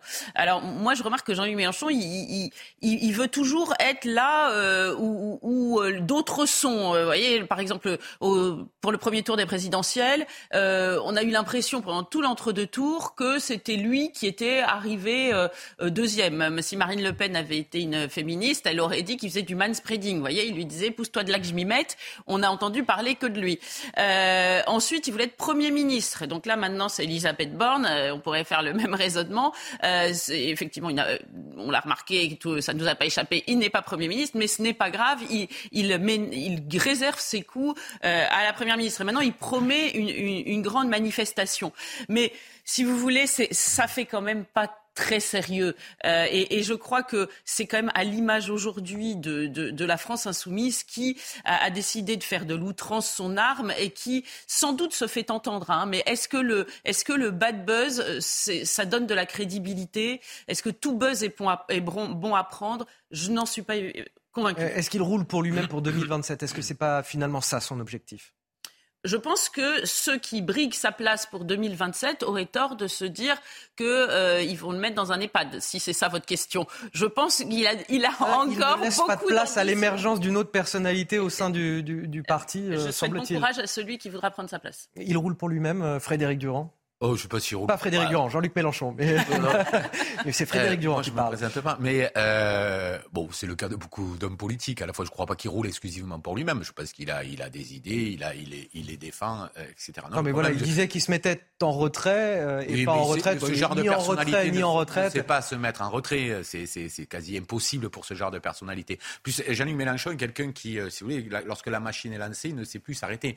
C'est-à-dire que il va avoir exactement le, le même discours au cœur d'une campagne présidentielle que deux ans après où les gens sont passés complètement à autre chose. Lui sera toujours sur le même registre, c'est-à-dire un registre euh, violent, très agressif, etc. C'est son mode d'être. Euh, autant les gens peuvent pardonner certains excès pendant une campagne parce que tout le monde en fait, donc ça fait tout le monde, tout le monde, euh, si vous voulez, monte le son, ce qui est normal.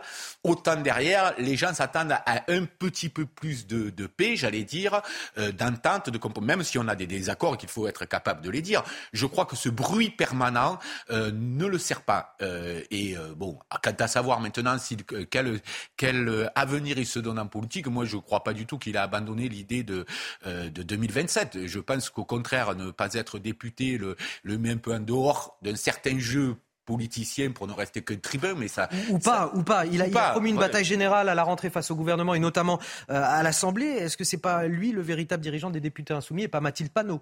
Alors, insoumis, c'est une chose. Moi, je crois que justement, ça n'est, en tout cas, ce qui est sûr, c'est que ça n'est pas le dirigeant de la, de la NUPS au, sein des députés, parce qu'il y a des, des, désaccords qui sont profonds, qui n'ont pas été réglés pendant la, campagne présidentielle et, législative.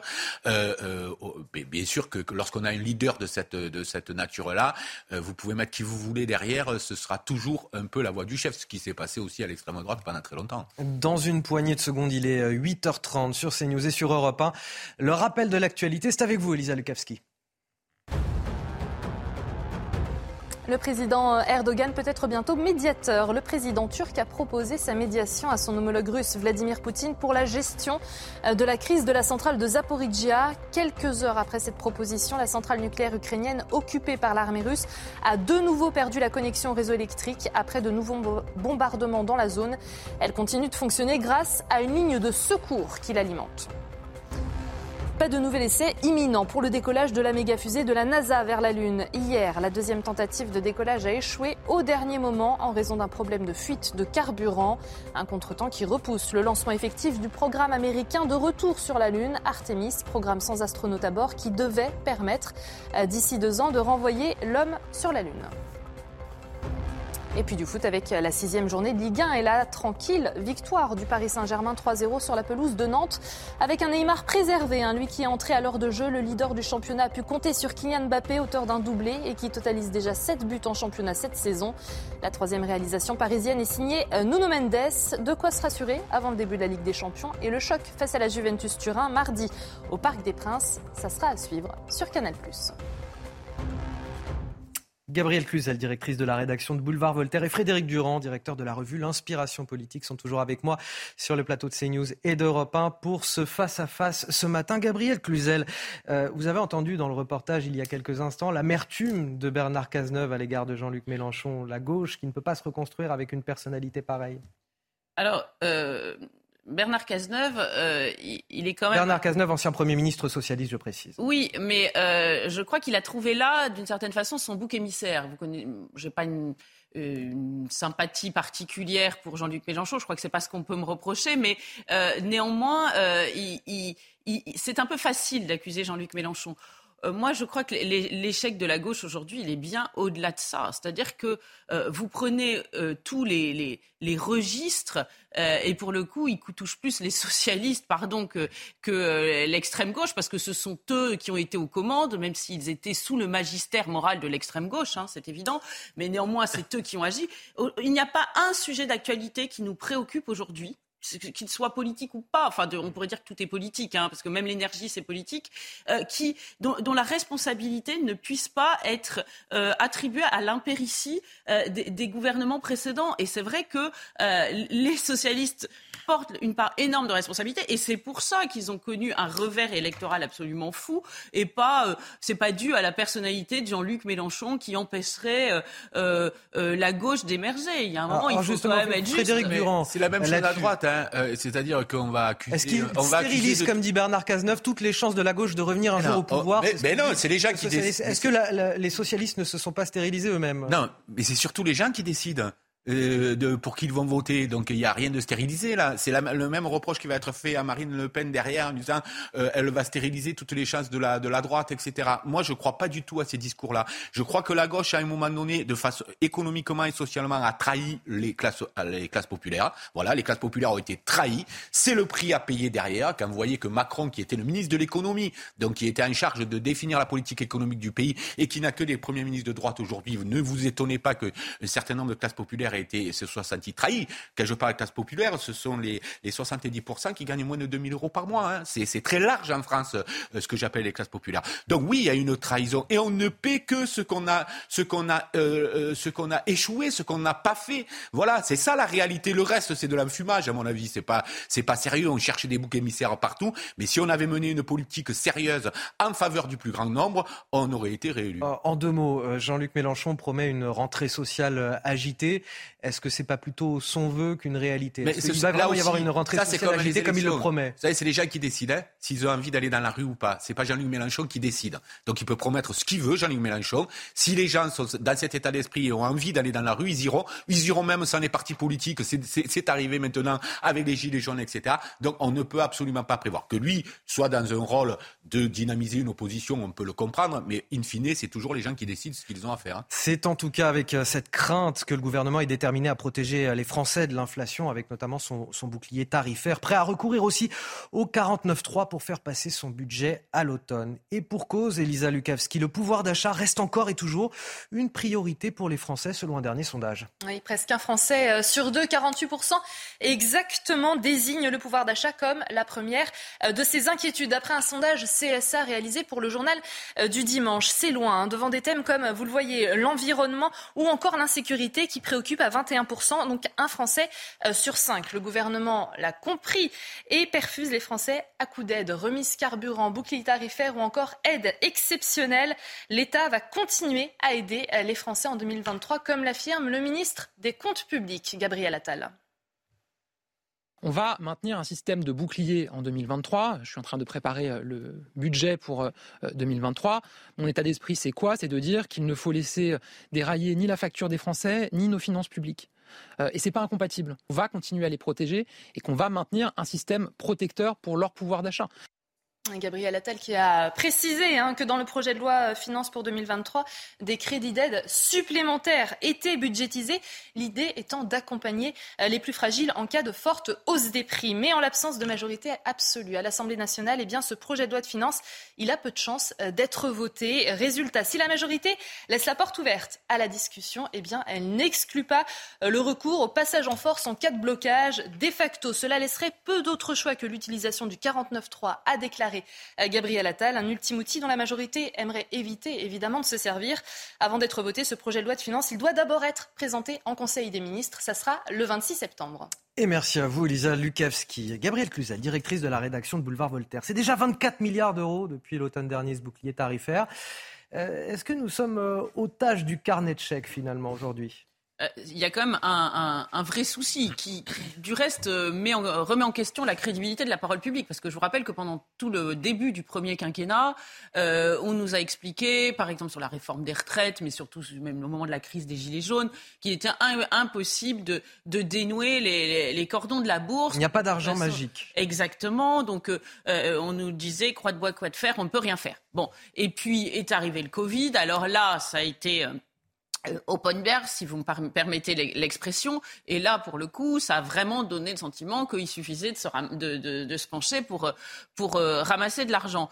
Et finalement, euh, on considère que la- la- la- l'inflation euh, étant là, on va continuer avec ce système qui est en réalité un leurre. D'ailleurs, euh, l'argent de l'État, c'est pas l'argent euh, personnel d'Emmanuel Macron et d'Elisabeth Borne, c'est la ou de Gabriel Attal. C'est évidemment, c'est une palissade, l'argent des Français. Donc on va euh, prendre d'un côté ce qu'on va leur rendre de l'autre. Le problème, c'est que euh, parfois on, on, on ne prend pas au même évidemment, et donc on va aider de façon extrêmement forte ce qu'on appelle les plus fragiles, les plus fragiles, les plus fragiles. Mais il y a des classes moyennes qui sont aussi fragiles et qui malheureusement sont pas aidées et qui vont finir par devenir très très très fragiles. Donc on voit bien qu'on ne peut pas avoir pour seule stratégie le carnet de chèques ce n'est pas possible, même un enfant de 4 ans euh, le comprendrait, et que ce système qui vise à éteindre une, gronde sociale est sans doute une demande de compte, hein, parce que les Français se disent bon, mais que s'est-il passé? Parlons de la, crise énergétique. Est-ce que, euh, alors que nous étions euh, convalescents, hein, parce que la, crise sanitaire, c'était une France malade, est-ce que nous avions les moyens d'avoir de telles redemontades à l'endroit de Vladimir Poutine et de nous priver, par exemple, du gaz, puisque alors vous allez me dire, nous ne sommes pas, la France n'est pas très dépendante au gaz, mais en fait, par l'Europe, nous le sommes néanmoins. Donc, euh, tout cela, euh, peut-être pour éviter que les Français se posent trop de questions, euh, la gâchette chèque est évidemment tentante, mais ce n'est quand même que du court terme. J'attends de voir la suite. Frédéric Durand, face à l'inflation, est-ce qu'on est condamné disiez, Gabriel Cluzel, qu'on avait l'impression qu'il suffisait de se baisser pour ramasser l'argent pendant la Covid. C'est pas le sentiment que les Français ont eu du tout. donc non, je pense que là, il n'y a aucune mesure structurelle qui n'est prise. C'est-à-dire qu'on est sur des mesures conjoncturelles parce que on a, si vous voulez, là je vous rejoins, c'est parfaitement court-termiste, on va dire, on met, euh, on met des emplâtres sur des jambes de bois, très bien. Euh, sauf que euh, pour redresser ce pays, il en faudra beaucoup, beaucoup, beaucoup plus. Est-ce qu'on décide, par exemple, de, réindustrialiser notre pays? Oui ou non? Ça, Parce qu'il y a un manque de vision là qui est patent. Alors oui, il y a eu le Covid, oui, il y a des guerres, oui, il y a tout ce que vous voulez, mais ça n'empêche pas d'avoir une vision pour notre pays, même tout ça. Sinon, il y a toujours des choses qui viennent perturber je dirais, euh, l'horizon. Justement, on a besoin de gens qui ont une vision. Là, on a le sentiment que le gouvernement n'a pas de vision, qui gouverne au jour le jour, qui va telle prime, telle prime, des, choses qui sont d'ailleurs pour la plupart du temps incompréhensibles, qui ne donnent pas aux, Français le sentiment d'avoir plus de pouvoir d'achat et simplement de, de, de patauger, de faire du surplace. On a besoin là de lancer de grands chantiers en disant oui, notre pays a besoin d'être réindustrialisé. Ça a été une bêtise énorme euh, d'abandonner l'industrie dans notre pays en croyant que les services allaient suffire, etc. Donc il n'y a pas de vision de ce point de vue. ensuite, il y a vous savez qu'il y a normalement un, CNR qui était l'acronyme du, du Conseil national de la résistance, qui est là le Conseil national de la refondation, auquel personne ne veut participer. Euh, là, j'ai vu hier encore que l'association des maires de France, des régions de France et des départements de France refusaient d'y participer parce qu'ils pensent que c'est pas le bon format. La plupart des partis politiques d'opposition refusent d'y participer. Donc non, la méthode n'est pas bonne. Il n'y a pas de, je pense, de vision et on peut pas rester en permanence. Là, on est dans la gestion technocratique, si vous voulez, euh, d'un événement de crise. Il faut hein, gérer. Je dis pas qu'il ne faut pas gérer. Je dis simplement que ça ne suffit pas. Si à côté de ces gestions, de cette gestion-là, il n'y a pas une vision, alors c'est perdu. Ça veut dire, euh, Gabriel Cluzel, que la bataille pour euh, faire passer le budget va être compliquée pour le gouvernement est-ce que le 49-3 sera inévitable? Le, le, 49-3, c'est pas quand même un mode de gouvernement euh, ordinaire. Donc, on savait, hein, on en parle depuis un moment, c'est le serpent de mer, puisque avec une assemblée euh, euh, aussi hétéroclite et peu acquise au gouvernement que celle-ci, évidemment, ce sera moins simple que pendant toute la crise du Covid, où on, a eu des, gentils députés, ceux qu'on appelait Playmobil, hein, le petit doigt sur la couture du pantalon, qui était finalement une chambre d'enregistrement. Mais on euh, si, on met tout côte à côte, hein, euh, le, euh, le Conseil de refondation, le Conseil de défense, le, et puis maintenant le 49.3, on a quand même le sentiment un peu troublant qu'il y a un évitement euh, de, toute la, procédure démocratique, hein, de tout le fonctionnement démocratique. Et ça ne peut pas euh, faire l'objet d'une façon de gouverner pérenne. Il y a de quoi, de fait, euh, être, être très inquiet. Moi, ce qui m'inquiète, c'est de fait ce aussi ce court-termisme, vous avez utilisé le mot, euh, de, la vision politique. Comment va-t-on réindustrialiser euh, si, euh, en même temps, on demande de la sobriété énergétique? C'est pas possible. On peut pas. Les entreprises peuvent pas allier ces, deux éléments. Si elles sont écrasées par le prix de l'énergie, ne. On ne pourra pas réindustrialiser. Et pourtant, on avait ce mot pendant la crise du Covid à, la bouche en permanence. Il y a d'autres sujets. notre politique migratoire. Quand, quand, quand vos enfants, vos mal, quand vous n'avez pas de quoi nourrir vos enfants, vous ne laissez pas vos portes ouvertes à tout va euh, parce que vous n'avez plus les moyens de faire la charité euh, au monde entier. Et tout cela n'est évidemment pas du tout pris en, compte. Personne n'en parle. Donc, on voit que vraiment, pour moi, le seul sujet, c'est d'éteindre une gronde qui pourrait arriver. Et en cela, Jean-Luc Mélenchon a le flair de, constater que ça, pour rejoindre le sujet précédent, de et, il, compte surfer dessus. Gabrielle Cluzel, directrice de la rédaction de Boulevard Voltaire, et Frédéric Durand, directeur de la revue L'Inspiration Politique, qui sont toujours avec moi sur le plateau de CNews et d'Europe 1 pour le face-à-face. L'affaire Iqiyoussen, qui ces derniers jours, et vous m'avez offert une transition parfaite, Gabrielle Cluzel, nous interroge sur la capacité de la France à pouvoir expulser les étrangers indésirables sur son territoire, qu'il s'agisse d'ailleurs pas seulement de cet imam indésirable, mais de, délinquants ou de clandestins également. Il est souvent pointé du doigt le droit européen, les conventions internationales. Sommes-nous dépossédés de notre politique migratoire? C'est la question que je vais vous poser ce matin. Mais avant cela, je vais vous faire découvrir ce qui se fait chez l'un de nos voisins européens, le Danemark. Les explications avec Geoffrey Defebvre. Adoptée en juin 2021 par le Parlement danois, une loi portée par les sociodémocrates prévoit d'externaliser complètement la demande d'asile hors d'Europe. Par exemple, un demandeur d'asile arrivant à Copenhague se verrait envoyé dans un pays d'Afrique où sa demande serait étudiée. Même s'il obtient le statut de réfugié, il ne pourrait pas revenir au Danemark. Le Royaume danois est membre de l'Union européenne depuis 1973, mais il n'a pas adhéré à la politique des 27 en matière d'immigration et d'asile. Il n'est donc pas tenu d'appliquer le règlement de Dublin qui prévoit l'examen de la demande d'asile d'un réfugié au premier pays qui l'a accueilli. En 2020, le Danemark n'a reçu qu'un peu plus de 1500 demandes d'asile, soit le plus faible nombre depuis 20 ans et dix fois moins que ses voisins suédois ou allemands en proportion de sa population. Pour l'instant, la loi de sous-traitance migratoire n'est pas effective, car le Danemark n'a pas encore trouvé de partenaire pour ce projet. Toutefois, en avril dernier, le ministre danois de l'immigration, Mathias Tesfaye, lui-même fils d'immigrés éthiopiens, a annoncé des pourparlers avec le Rwanda pour y transférer des réfugiés la Tunisie et l'Éthiopie auraient aussi été approchées. Alors Gabriel Cluzel, le Danemark a négocié des clauses pour se soustraire au, droit européen et garder la maîtrise de ses flux migratoires.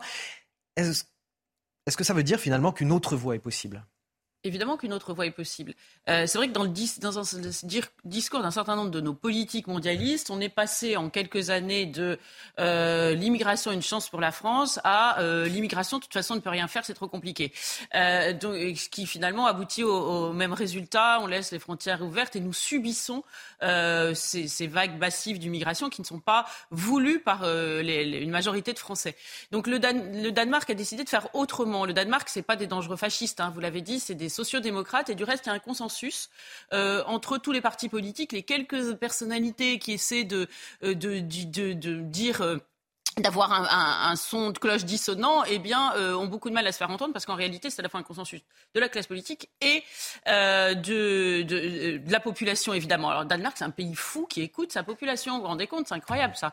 Euh, et donc, pourquoi ils arrivent à faire ça? Parce qu'il faut quand même le, le, savoir, parce que ça met en jeu un certain nombre de responsabilités chez nous par ricochet.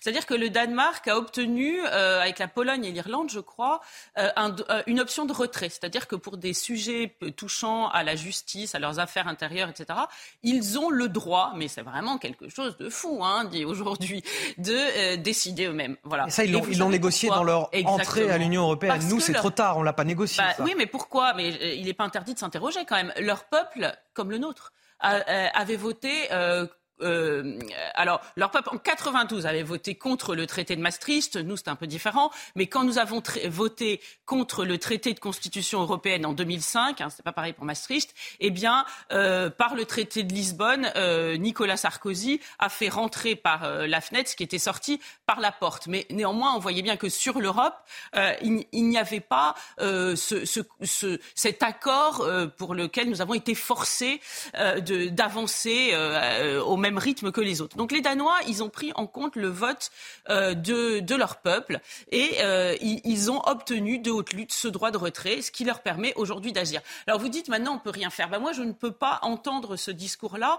Euh, bien sûr. Ça veut dire que vous dites qu'il y a un manque de volonté politique en France Évidemment. Alors je dis pas. Alors qu'on entend plutôt hein. qu'on est pieds et poings liés par, par le droit, par les normes. Bah, nous sommes pieds et poings liés parce que nous ne nous sommes pas donnés euh, les moyens euh, de, de, euh, de, revenir, de détricoter tout ce qui a été fait dans un sens et, faisable dans un autre. Encore une fois, je ne dis pas que c'est facile, mais nous, avons, nous manquons aujourd'hui de la volonté la plus élémentaire pour nous sortir de ces chaînes qui nous lient. Nous avons un président qui est ultra-européiste. Et il ne peut pas dire quelque chose sans rajouter aussitôt, mais il faut que nous fassions ça de concert avec les autres Européens. Voyez notre politique énergétique. Nous, ne sommes pas liés euh, à, nous ne sommes pas prisonniers des Russes. Hein, euh, eh bien, c'est pas grave, on l'est quand même parce que euh, nous sommes liés aux autres pays européens. Il, il, faudrait que nous ayons un gouvernement qui ait comme premier chef d'intérêt celui des Français. Aujourd'hui, c'est celui des Européens qui prime. Donc évidemment, on ne peut pas compter sur lui pour nous délier de ces chaînes. Alors Frédéric Durand, euh, ce qui est étonnant, et euh, Gabriel Cluzel l'a souligné, et on le soulignait également dans ses euh, explications de Geoffrey Defebvre, c'est que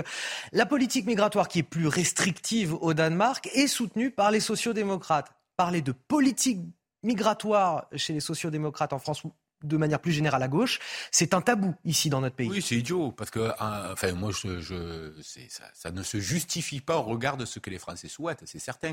Les Français, ils disent pas immigration zéro, immigration zéro, ils veulent simplement que l'immigration soit maîtrisée, ce qui n'est pas la même chose. Vous savez, en, général, l'immigration, elle est adossée à euh, la santé économique d'un pays. Euh, lorsqu'il y a beaucoup de travail, etc., eh bien, on a besoin, il faut dire aussi la vérité, puisque c'est quand même le grand patronat de l'industrie, des travaux publics, de l'agriculture, qui a fait rentrer toutes les immigrations massives ont été liées à ce que souhaitait euh, le, économiquement le grand patronat. Il faut jamais l'oublier, ça. C'est, alors, s'il y a des comptes à demander, c'est peut-être à ce grand patronat-là. ma question, pourquoi, pourquoi la gauche ben Parce que je pense que la, la gauche, la gauche, est restée, enfin, une certaine gauche est restée figée euh, sur des choses qui n'ont pas lieu d'être. Parce que la majorité des Français veulent qu'on soit en maîtrise de notre politique migratoire, ce qui se comprend complètement. Or, lorsque vous avez dans un pays 10 millions de, de gens qui vivent en dessous du seuil de pauvreté, vous ne pouvez pas dire je mène la même politique migratoire que lorsque je suis dans les années 70 au, au plein emploi. C'est une évidence. Ça, c'est qu'on soit de droite ou de gauche, on le comprend très bien. Quand il y a une peur pour l'avenir, parce que je le dis et je le répète souvent, c'est pas les, c'est pas le, les, bobos des métropoles qui sont en danger face à l'immigration, parce qu'eux, ils ont un poste, ils ont un réseau, ils ont tout ce qu'il faut. Par contre, ce sont toutes ces classes populaires là qui, eux, peuvent être en concurrence directe avec le phénomène migratoire par rapport à l'emploi. Et cela s'inquiète. Et cela, c'est normal que la gauche devrait, en premier lieu, prendre en compte leur interrogation. Et c'est aussi, une, une, c'est aussi un souci parfois pour les populations immigrées déjà euh, ou issues de l'immigration déjà sur place. Donc, vous voyez, je pense que le fait que la gauche en fasse un tabou euh, ne résout absolument rien. Est-ce, prendre... qu'il faut poser la question aux Français de se soustraire aux, traités européens Mais de toute façon, la question de la, vous savez, l'Europe, c'est pas une Europe des peuples, c'est pas une Europe des euh, des populations, ça a été une, une Europe de l'économie simplement. Et il n'y a pas du tout de solidarité en vérité en Europe. C'est-à-dire qu'il y a une concurrence acharnée entre les pays européens de point de vue économique. Partant de là, euh, la, souveraineté d'un pays, ou alors on arrête les élections, ou alors à ce compte-là, il faut arrêter les élections présidentielles, les élections, euh, euh, comment dire, législatives, puisque ça ne sert plus à rien s'il n'y a plus de souveraineté dans un pays que de nous demander d'aller voter pour des députés et pour un président de la République. Donc oui, la question de la souveraineté à tous les niveaux, et notamment énergétique, parce qu'on en parlait tout à l'heure, c'est une question, et démocratique surtout, c'est une question essentielle. Et là, être souverainiste, vous savez, ça n'est pas être nationaliste. Hein. Pour moi, le souverainisme, la, question de la souveraineté, c'est la question de la démocratie. C'est-à-dire que s'il n'y a plus de souveraineté, il n'y a plus de démocratie puisqu'il n'y a plus de voix du peuple.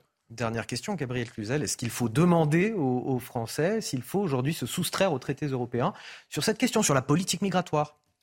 Moi, je pense que c'est très intéressant. Alors, je vais simplement rebondir sur ce, euh, qu'a dit euh, mon interlocuteur, parce que c'est très juste. C'est-à-dire que, euh, et ça montre toute la contradiction de la gauche, vous avez raison, les grands patrons ont fait venir l'immigration, parce qu'ils voulaient une main-d'œuvre à bas coût, et c'est toujours le cas. C'est toujours le cas. D'ailleurs, on a toujours besoin d'une immigration constante, parce que dès que les immigrés de la veille ont atteint un standard de vie français, eh bien, on a besoin toujours de faire venir d'autres gens qui, eux, accepteront des conditions euh, beaucoup moins favorables. C'est pour ça que quand je vois des restaurateurs faire euh, une toute une tribune en disant que c'est merveilleux d'accueillir des, euh, de la main-d'œuvre de l'étranger. Oui, bah oui, on les comprend, euh, parce qu'évidemment, euh, ça permet de les rémunérer beaucoup, euh, beaucoup moins cher, d'avoir des, des, des, conditions salariales beaucoup moins intéressantes. Mais je m'étonne que la, la gauche accepte, souscrive à ce genre de discours. Il faut voir qu'aujourd'hui, Jean-Luc Mélenchon, quand il s'oppose au grand patronat, c'est, pas vrai, c'est une farce, parce que quand on est mondialiste comme lui et pro-immigrationniste, et eh ben en fait, on marche main dans la main avec le, grand, avec le grand patronat. Georges Marchais, vous avez raison, Georges Marchais, à son temps, en son temps, avait un discours sur l'immigration euh, qui ferait rougir aujourd'hui le Rassemblement national, ou même peut-être Zemmour. Donc, vous voyez qu'il y a une contradiction au sein de la gauche. On parlait de Bernard Cazeneuve, bah, peut-être que c'est à l'intérieur de cette contradiction qu'il devrait chercher des solutions. Moi, ce que je crois, c'est qu'il faudrait des référendums sur ces sujets-là. Et malheureusement, je... C'était la question que je vous pose. Voilà, je voilà. la question par contre, ah, on n'a pas le temps. C'est le moment de vous remercier. Euh, je remercie mes deux fines lames de l'info pour cet euh, échange, Gabriel Cluzel et Frédéric euh, Durand. Merci d'avoir participé à ce, à ce débat, le face-à-face sur CNews et sur Europe 1. Là, il est l'heure de retrouver Sonia Mabrouk. Bonjour Sonia, depuis les studios d'Europe 1. On vous retrouve à, à 10h pour le grand rendez-vous CNews Europe 1, Les Échos. Qui sont vos invités aujourd'hui? Bonjour à vous Anthony, bonjour à vos invités. À partir de 10h, on reçoit deux invités politiques, le vice-président de l'Assemblée nationale et député RN Sébastien Chenu, et puis l'insoumis et également député de Seine-Saint-Denis Alexis Corbière. Et Sonia, sur quel thème allez-vous les interroger? Évidemment, vous en avez parlé tout au long de cette matinée, Anthony, c'est le défi énergétique. On voit que le gouvernement se veut rassurant. Alors va-t-on vers un quoi qu'il en coûte énergétique? Nous irons aussi sur d'autres thèmes. La manifestation euh, polémique en soutien à l'imam Iqwisen. Et puis nous parlerons de politique pure, si je puis dire, avec un Jean-Luc Mélenchon plus offensif que jamais hier à la braderie de Lille. Est-ce le retour de la stratégie du bruit et de la fureur? Voilà pour nos thèmes tout à l'heure à 10h en direct à la fois sur Europe 1 et CNews. Merci Sonia. On vous retrouve donc à 10h sur les antennes de CNews et Europe 1 pour le grand rendez-vous, votre interview politique euh, du dimanche. Vous restez euh, avec nous sur CNews. La matinale week-end continue. Dans quelques instants, on évoquera euh, tous ces sujets d'actualité ensemble. Les attentats de Nice, l'attentat de Nice dont le procès commence à partir de ce lundi à Paris. On évoquera bien d'autres sujets encore. Et sur Europe 1, c'est l'heure de retrouver Frédéric Tadei. C'est arrivé demain. Excellent week-end à tous sur CNews et sur Europe 1. Aujourd'hui, le temps est généralement plus calme, sauf sur le nord-ouest qui subira une nouvelle perturbation. Sur la côte d'Azur et la Corse, quelques orages éclateront encore le matin, suivis d'averses sous un ciel variable qui finira par s'éclaircir en fin de journée. Autour du golfe du Lion, un temps nuageux est à prévoir.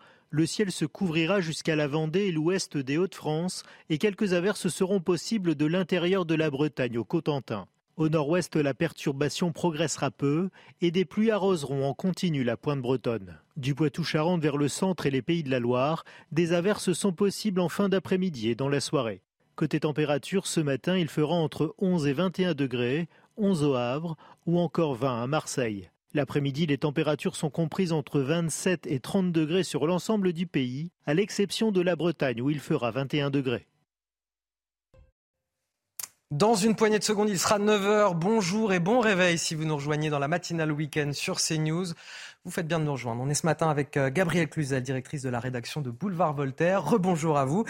Et puis Michel Taupe qui nous a rejoint, fondateur du site Opinion Internationale. Bonjour. Michel. Bonjour à vous. Les titres de votre journal de 9 heures. En quelques minutes, il a fauché la vie de 86 personnes et brisé le destin de centaines de familles. C'est demain, lundi, que débute le procès de l'attentat de Nice.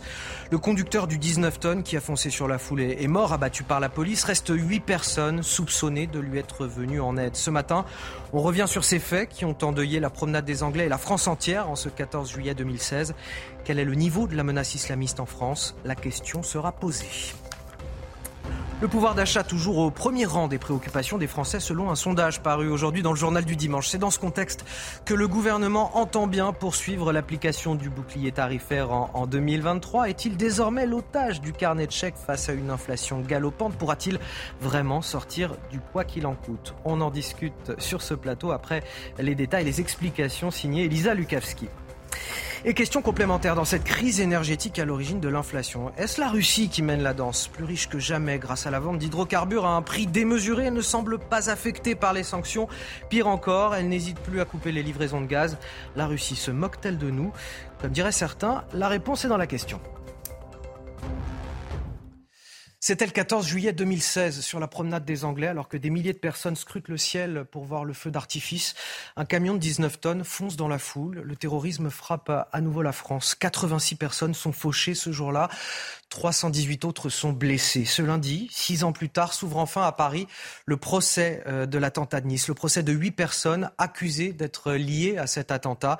Un procès d'une envergure exceptionnelle avec 860 parties civiles. Malgré tout, c'est aussi une frustration pour euh, des milliers d'autres personnes présentes ce soir-là, traumatisées par ce qu'elles ont pu voir et dont le dossier n'a pas toujours été retenu pour témoigner auprès de la Cour. Les explications avec Valérie Labonne. Du haut de son estrade, elle a été une spectatrice de cette tragique scène du 14 juillet 2016. Avec d'autres musiciens, Sophie de Vergne participait à un concert sur la promenade des Anglais. Traumatisée psychologiquement, son travail en a souffert. Ce procès, elle l'espérait comme une délivrance, jusqu'à cette décision qui a rejeté sa demande de constitution de parti civil. Donc je ne comprends pas en fait comment euh, on, m'interdit de venir euh, témoigner parce que euh, ce jour-là, il y a plein de gens qui ont perdu la vie. Euh, enfin, il y a plein de gens qui ont été impactés comme moi. Il y a des gens qui ont été blessés physiquement, mais il y a aussi beaucoup de gens qui ont été blessés psychologiquement. Puis, il y a ceux pour qui se rendre à 700 km de la scène du crime est inenvisageable. Cet éloignement géographique est perçu par les victimes comme une punition, car il faut s'organiser logistiquement et économiquement pour assister aux trois mois d'audience, malgré les remboursements mis en place par l'État. Alors, euh, c'est vrai que c'est très compliqué pour beaucoup parce que ça nécessite euh, une logistique importante, des moyens à avancer, mais encore faut-il les avancer, pouvoir les avancer. Parfois, ce sont des familles de 5, 6, 7 personnes qui doivent aller à Paris. La ville de Nice a mis à disposition des victimes le palais des congrès de la ville. Il sera possible d'y suivre les débats en direct, mais avec deux frustrations à gérer l'impossibilité d'interagir avec la Cour et l'absence de l'auteur de l'attentat abattu par la police dans son camion. Alors, six ans plus tard, cette menace terroriste, elle reste malgré tout très présente. Regardez ce que dit Gérald Darmanin, le ministre de l'Intérieur. 39 attentats ont été déjoués depuis 2017 grâce à l'action de nos services, dont 6 depuis l'an dernier. C'est ce qu'il euh, dit voilà, sur euh, Twitter. Euh, Michel Taube, est-ce qu'on peut aujourd'hui se satisfaire de la lutte qui est menée contre, contre le terrorisme, l'efficacité de nos renseignements notamment? Dans les sondages, c'est peut-être l'un des seuls motifs de satisfaction des Français concernant notre sécurité intérieure.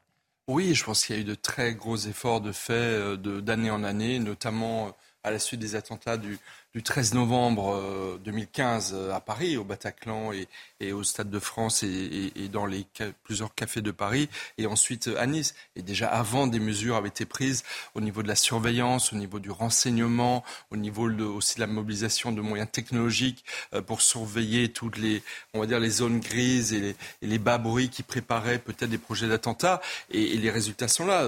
Heureusement, les autorités ont réussi à déjouer de nombreuses tentatives d'attentats. Vous avez vu le nombre de tentatives d'attentats 39, attentats depuis 2017, dont en 5 ans. Ça veut dire un potentiel de milliers ou de dizaines de milliers de morts. Enfin, c'est quand même incroyable. Et oui, la menace terroriste est toujours là. Alors oui, nos services de renseignement et nos autorités font beaucoup d'efforts. Il faut les saluer, il faut être derrière elles, mais en même temps, euh, la menace est là. Et, ce, que dire, pour autant, Michel Taube, est-ce qu'on a traité les racines du mal?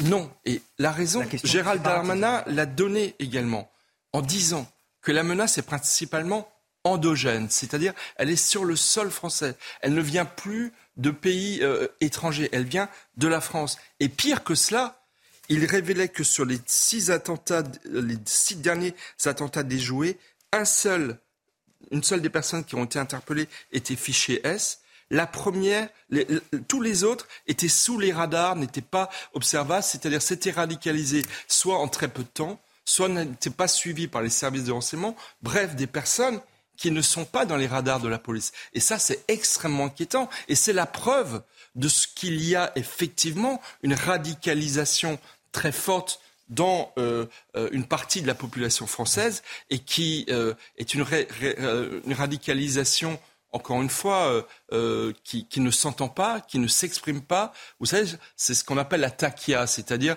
de déjouer en fait, euh, c'est de déjouer en fait sa, propre radicalisation en ne la montrant ah, pas. c'est masqué finalement. Voilà, c'est c'est masqué. Et ça, c'est très très difficile à suivre. Et donc ça, c'est vraiment très inquiétant. Le fait que ceux qui ont été arrêtés pour tentative d'attentat ne soient pas en fait ni des fichiers S, ni des personnes qui se revendiquent comme radicalisées. Et ça, c'est vraiment le. Un combat culturel qu'il faut mener contre les, les, séparatismes. Gabriel Cluzel, justement, de ce point de vue-là, est-ce qu'on est à la hauteur aujourd'hui? Il y a une loi sur les séparatismes. Euh, non, non, je crois que euh, il y a une prise de conscience qui, comment ne pas la voir? Elle, elle, nous, malheureusement, elle est criante. Les faits sont criants, donc euh, elle s'impose à nous. Il y a une prise de conscience, mais je ne crois pas que les outils euh, soient à la hauteur parce que, encore une fois, rien que dans le nom de cette loi, on, n'a pas voulu mettre le mot islamisme comme si on en avait peur. Et pourtant, c'est pas c'est pas la, la, la. On pourrait dire que je ne sais pas, les Mormons vivent, vivent séparés et, et, euh, certains peuvent le déplorer, mais ils ne nuisent pas à, à, à la société. Ils vivent euh, ce qu'ils veulent vivre dans leur coin et ils, n'imposent pas à tout le monde d'être comme eux. C'est pas ça le sujet, c'est pas celui du séparatisme. Évidemment, il y a une conquête qui est voulue par l'islamisme. C'est l'islamisme qui veut imposer. Il y a un islam conquérant qui veut euh, que s'impose en France ce, ce, ce qu'il veut lui. Et donc le, le mot est impropre et de ce fait, quand on, ça, mal ça empêche de lutter hein. efficacement de d'avoir évidemment, ce mot, bah, évidemment, parce que ça prouve qu'on a peur euh, d'aller euh, de, de euh, d'aller droit au but. C'est, on est déjà dans l'esquive, et vous savez très bien que ce qui nous a empêché de lutter contre l'islamisme, c'est la peur d'être traité d'islamophobe, de raciste, etc., etc. Alors, c'est vrai que vous avez raison de souligner que on peut se glorifier. Il y a le verre à moitié vide et le verre à moitié plein. On peut se glorifier ne pas d'avoir déjoué beaucoup d'attentats, mais le fait qu'il y ait eu tant de projets, c'est quand même extrêmement inquiétant. Alors vous disiez euh, que la, la, menace, et c'est ce que dit Gérald Darmanin, la menace euh, et serait endogène. Il y a quand même aussi une menace exogène, ce qui est évident, qu'à partir du moment où le, euh, les, les, des djihadistes, notamment les, les, islamistes en Afrique, et on connaît une véritable résurgence, prospère, et bien à partir du moment où nos frontières sont ouvertes, potentiellement, c'est mécanique, hein, on peut avoir euh, un renfort djihadiste. Mais ce qui est vrai, parce que c'est un argument souvent avancé, il a encore été avancé ce matin, euh, cet argument consistant à dire, vous savez, les terroristes, ils sont nés en France. Euh, le, parfois. Pire que ça, ils sont souvent français. Français. Mais le problème, c'est qu'ils sont d'origine immigrée. Donc ça nous interroge sur notre capacité à assimiler et à, et avoir prospéré cette idéologie malgré les générations et, et une présence en France. Moi, moi j'aimerais aller un peu plus loin. Euh, le, 15, août, un an après la prise de pouvoir à Kaboul par les talibans, euh, j'ai co-signé dans le Figaro avec Faïmé Robiol une tribune qui disait Imam Hussein à Paris, talibans à Kaboul, même combat. Lorsque vous avez un imam qui dit qu'un musulman qui veut quitter la religion musulmane pour devenir chrétien ou juif ou, ou athée mérite 12 balles, et il fait le geste sur la vidéo, 12 balles dans la tête, Lorsque vous avez un imam qui dit que la femme doit être soumise à l'homme, qu'elle doit s'éloigner de sa famille d'origine, que les homosexuels sont tous des pêcheurs, cet homme-là, qui là en espèce est marocain, mais qui a prospéré en France, cet homme-là, effectivement, il fait le lit, le lit euh, des conditions du terrorisme dans lesquelles certains de ses auditeurs, heureusement que certains, peuvent basculer. Rappelez-vous l'imam de Brest, l'imam de Brest, qui devant 120 jeunes enfants, disait en 2015, début 2015, la musique, c'est l'incarnation du diable. Si vous écoutez de la musique, le, le, plafond va vous tomber sur la tête. Et quelques mois après, il y a eu l'attentat du Bataclan dans une salle de concert. Lorsque vous avez ce genre de comportement et de discours, oui, effectivement, là, vous avez la question que vous posez, le terreau la base, les racines de ce qui a pu arriver au Bataclan et de ce qui est arrivé à Nice. Donc oui, effectivement, le combat, il est culturel, le combat, il est sécuritaire, le combat, il est éducationnel et le combat, il est pénal parce qu'effectivement, il faut en finir avec ces prêches euh, de la honte que beaucoup de musulmans français réclament aussi qu'on en finisse. Vous parlez d'Hassan Iqiyoussen, il y a une manifestation hier en soutien à Hassan Iqiyoussen. Elle n'a pas réuni beaucoup de personnes, 200 personnes. Néanmoins, il y a des propos. C'est une très bonne nouvelle. Et c'est très bonne nouvelle qu'il n'en ait eu que 200. il y a eu des, propos choquants qui peuvent être relevés et, qui sont regardés encore plus crûment, alors que demain, on a un procès qui va s'ouvrir, qui est celui de l'attentat de Nice. Euh, c'est Alexis Trouillas, fondateur du mouvement Émergence, qui accuse Charlie Hebdo d'être une arme de destruction massive. Écoutez profondément maldisant, profondément malfaisant. Ce journal, je le dis ici, alors qu'il y a des milliers de gens qui se sont rassemblés pour dire je suis Charlie en disant, je suis français. Moi, je ne suis pas Charlie, je suis très français.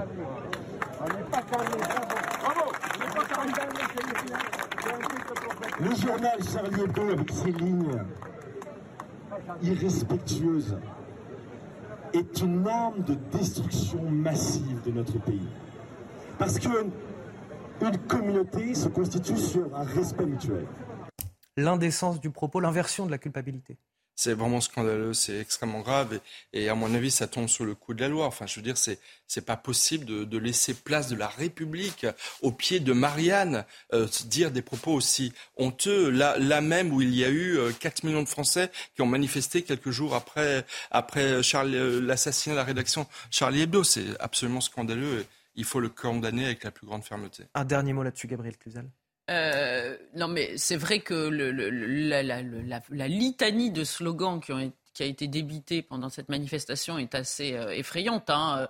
Euh, euh, L'État français qui serait le plus islamophobe, qui est fasciste, enfin, c'est quand même un florilège. Alors vous avez raison de dire qu'ils ne sont pas nombreux. Cependant, là, ce qui est quand même inquiétant, c'est cette fameuse cagnotte qui a réuni des sommes non négligeables. Hein. Et, puis, et puis, on sent un discours d'ambiguïté.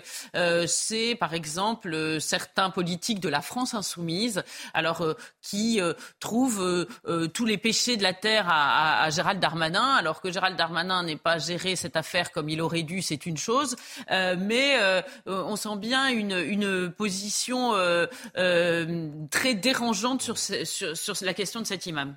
Gérald Darmanin qui a par ailleurs apporté son soutien aux musulmans de, Rambouillet dans les Yvelines. Là-bas, un lieu de culte a été détruit par un incendie dans la nuit de vendredi à, à samedi. Une enquête a été ouverte pour incendie criminel ou destruction volontaire par moyen incendiaire. Les dégâts ne sont heureusement que matériels. Regardez le reportage qui est signé Valérie Labonne. Les fidèles de l'unique mosquée de la ville viennent constater de leurs propres yeux les dégâts causés par l'incendie. Il ne reste que la structure métallique de la tente qui accueillait chaque vendredi une centaine de personnes. Installée en 2009 dans ce quartier de la Louvière, cette installation précaire tolérée par la mairie ne posait aucun problème dans le voisinage. La maire de la ville a organisé une réunion avec le préfet, la procureure de la République de Versailles, la police et le président de l'association des musulmans de Rambouillet pour tenter de comprendre les circonstances de ce drame et trouver une solution de repli pour la communauté musulmane de la ville. Le ministre de l'Intérieur, Gérald Darmanin, lui a apporté son soutien via les réseaux sociaux. Solidarité avec les musulmans de Rambouillet qui ont vu leur lieu de culte détruit par un incendie cette nuit. Une enquête est ouverte et permettra de faire toute la lumière sur son origine. Selon les premiers éléments, des riverains ont dit avoir vu vers 1h du matin ce samedi deux personnes quitter les lieux rapidement sur un deux roues et avec un jerrycan. Une instruction a été ouverte pour incendie criminel ou destruction volontaire par moyen incendiaire. Aucun suspect n'a été à ce jour interpellé. Dans une poignée de secondes, il est 9h15, c'est l'heure du rappel de l'actualité. C'est avec vous, Lisa Lukavski? La réponse de Donald Trump à Joe Biden, l'ancien président des États-Unis, a répondu hier à l'actuel qu'il avait dépeint en menace pour la démocratie. Donald Trump l'a traité à son tour d'ennemi de l'État en faisant son procès en incompétence. Il a également dénoncé la perquisition du FBI dans sa résidence euh, de Floride en la qualifiant d'un des abus de pouvoir les plus choquants de la part d'une administration euh, dans l'histoire américaine.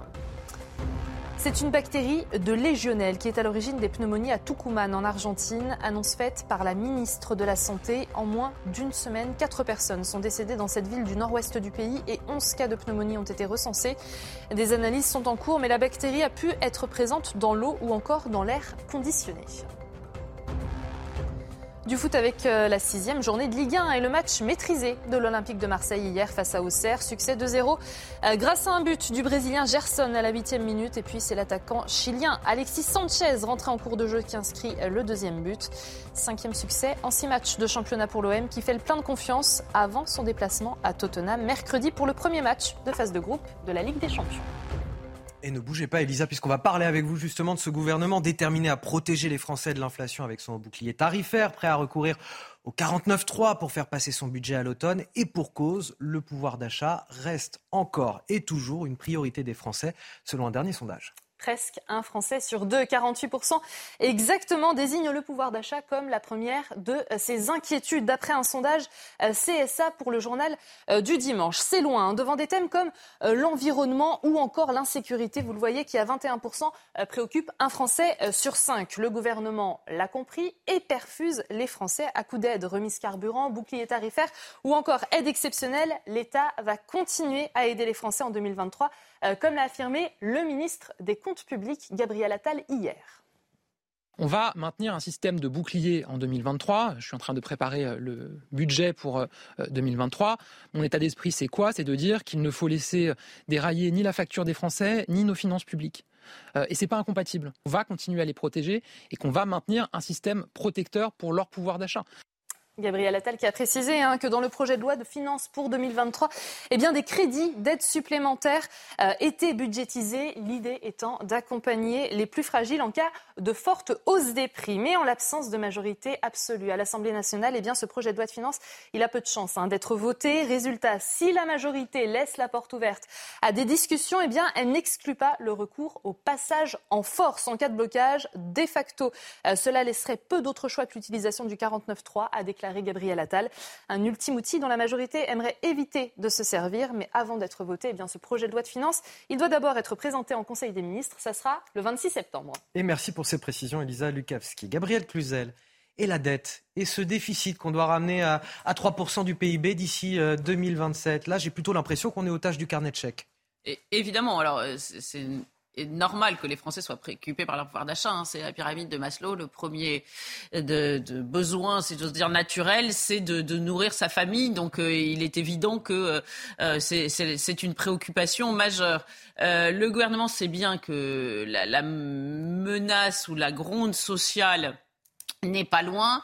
Euh, et donc euh, le carnet de chèques, euh, la stratégie du carnet de chèques à court terme, évidemment, c'est la plus simple pour arriver à, tout résoudre. Vous, remarquerez que tout d'un coup, cette affaire de retraite à 65 ans qui avait agité la campagne électorale, ouh, elle est tombée dans un trou noir. Et c'est vrai que toute cette dette dont on nous bassinait, à raison du reste, hein, pendant le, le, premier quinquennat, eh bien, elle aussi, elle euh, elle, semble avoir disparu, elle est partie sur la Lune. Bon, euh, c'est, le problème, c'est qu'à un moment, cette stratégie a, évidemment euh, nécessairement ses limites, surtout dans un pays qui, dont la croissance donne des signaux d'inquiétude. ce ne sera pas possible d'essorer ceux que l'on cherche à aider. Si vous voulez, là aussi, un enfant de 4 ans pourrait le comprendre. Donc, cela va ses limites et euh, cette stratégie a lieu d'inquiéter également. 24 milliards d'euros depuis euh, l'automne dernier. Michel voilà. Alors j'allais le dire, heureusement il y a des marges de manœuvre. Parce ah, moi je vous parlais des 24 milliards qu'ont coûté le, le, le, bouclier tarifaire, qu'a coûté le ah, bouclier tarifaire. Mais eh moi, il y a des excédents. Eh ben, moi je voulais vous euh, parler des excédents parce ah, que justement les 24 parce que les 24 milliards de recettes fiscales supplémentaires qui étaient totalement inespérées l'année dernière mmh. donnent des marges de manœuvre à l'État. Donc effectivement, il peut y consacrer une partie à rembourser la dette parce qu'effectivement la dette elle est incontournable et elle va l'être d'autant plus qu'avec l'augmentation des taux d'intérêt, bah, le niveau d'endettement de la France euh, explose, comme ceux des ménages. Il est de plus en plus difficile d'emprunter avec l'augmentation des, taux d'intérêt. Donc consacrons cette marge supplémentaire à rembourser la dette. Et puis aussi, effectivement, vous savez, l'inflation est tellement importante. Moi, personnellement, je suis convaincu que les chiffres officiels de l'inflation sous-estiment la réalité de l'inflation il y a une telle explosion des tarifs euh, de euh, toutes les personnes qui ont choisi des compagnies concurrentes d'EDF pour l'électricité reçoivent actuellement des factures absolument démentiel, où c'est du plus 50%, du plus 100%, et vous avez plein de Français qui veulent maintenant revenir à EDF parce qu'ils ont cru entendre qu'à EDF c'était plus contrôlé, euh, qu'il y a véritablement des, des, enfin, des points de, de, de, panique chez les Français sur certains produits dont l'explosion des prix est considérable. Donc effectivement, je pense que ce bouclier tarifaire, il est indispensable, notamment pour les classes moyennes et les classes les plus modestes, parce que véritablement la pression euh, sur les fins de mois devient beaucoup plus, beaucoup trop importante. Alors on va parler de l'attitude de la Russie justement face à cette inflation, notamment des, prix de l'énergie. L'Union européenne qui assure que nous sommes prêts à résister à une coupure totale de gaz russe. Le géant Gazprom qui avait annoncé vendredi la fermeture totale du gazoduc Nord Stream avec une excuse, celle de la réparation d'une turbine. La ficelle est certes un, petit peu grosse. Moscou cherche surtout à jouer avec nos terres. Les explications, Augustin Donadieu. Après avoir annoncé un arrêt total des livraisons de gaz vers l'Europe, le géant gazier russe Gazprom a finalement livré ce samedi 43 millions de mètres cubes du précieux combustible. Il est certain que là, la Russie joue un peu avec les nerfs européens. C'est un peu le supplice chinois. Ils annoncent qu'ils vont rouvrir, ah, puis au dernier moment, il y a un problème. Donc, euh, ils ne rouvrent pas. C'est une façon de montrer que bah, c'est eux qui mènent la danse. Habituellement, le gaz est livré par le Nord Stream 1 un gazoduc qui relie la Russie au nord de l'Allemagne sous la mer Baltique. Mais voilà, l'une des turbines de ce dernier aurait connu un problème technique, une fuite d'huile selon l'exploitant russe. Un autre chemin d'approvisionnement a donc été trouvé et paradoxalement, le gaz russe ne sera pas acheminé par l'Allemagne, la Pologne ou la Bulgarie, mais par l'Ukraine. En passant par l'Ukraine, ça permet d'approvisionner la Hongrie. Et ça, c'est important parce que la Hongrie est un pays, je dirais, qui euh, achète du gaz russe qui a plutôt des relations bonnes avec, euh, avec la Russie. Mais alors, aurons-nous suffisamment de gaz pour l'hiver? Les stocks français sont remplis à 92% de leur capacité. C'est l'équivalent de trois mois de consommation. Donc, c'est une sorte de tampon, c'est-à-dire qu'on remplit le stockage quand euh, la demande est faible. Par contre, on déstocke au fur et à mesure de l'hiver quand la demande est supérieure au flux qui entre. L'Union européenne, par la voix de son commissaire à l'économie Paolo Gentiloni, a assuré ce samedi qu'elle était bien préparée en cas d'arrêt total des livraisons de gaz russe. Même s'il est à Uzès dans le Gard, il n'est jamais très loin de la matinale euh, week-end. Guillaume Bigot qu'on retrouve là-bas, politologue. Bonjour Guillaume. Vous participez donc euh, toujours aux, universités d'été du, mouvement citoyen Front Populaire, mouvement de, Michel Onfray. Je le rappelle, un mouvement qui réunit euh, les, souverainistes de tous bords, de gauche comme de droite, qui partagent cette inquiétude. C'est comment relever le pays de, la crise démocratique. Et vous nous dites aujourd'hui, Guillaume, voilà, après le temps de la réflexion, le temps est à l'action. C'est un petit peu la teneur des discussions. En tout cas, des gens qui ont l'habitude de réfléchir, parce qu'ici il y a quand même beaucoup d'intellectuels, beaucoup d'écrivains autour de Michel Onfray et de sa revue Front Populaire qui va fêter ses deux ans, et qu'il faut, dont il faut rappeler que c'est un énorme succès éditorial. Ces intellectuels, en fait, hein, sont tous dans ce même constat, c'est-à-dire que la réflexion, l'analyse, hein, c'est pas que c'est stérile, c'est jamais stérile de réfléchir, mais qu'est-ce qu'on en fait? Qu'est-ce qu'on en fait, sachant qu'autour de nous, finalement, on sent bien que l'État, et que notre pays est en pleine déliquescence. Et on ne peut pas assister à ça impuissant. Et donc, d'une certaine façon, il y a, je ne dis pas qu'il y a une envie d'imiter de, Eric Zemmour, de se transformer tous les uns les autres, des dizaines, des centaines, comme ça, euh, d'éditorialistes ou d'analystes qui vont se transformer en, en, gens qui vont agir. Mais grosso modo, une pensée sans action, quand, quand on voit qu'il y a vraiment une action sans pensée, ou une action même contre la pensée, contre le bon sens, contre la raison, oui, il y a quelque chose d'étrange. Et, le plus étrange, c'est que finalement, on aborde des tonnes et des tonnes de sujets. On aborde la question du féminisme, on aborde la question de l'islamisme, on aborde la question de la paysannerie, euh. Aujourd'hui, euh, euh, on, revient sur la question, la question des banlieues, on va reparler de la, de la souveraineté de l'Europe, mais grosso modo, sur tous les sujets, on dresse le même constat.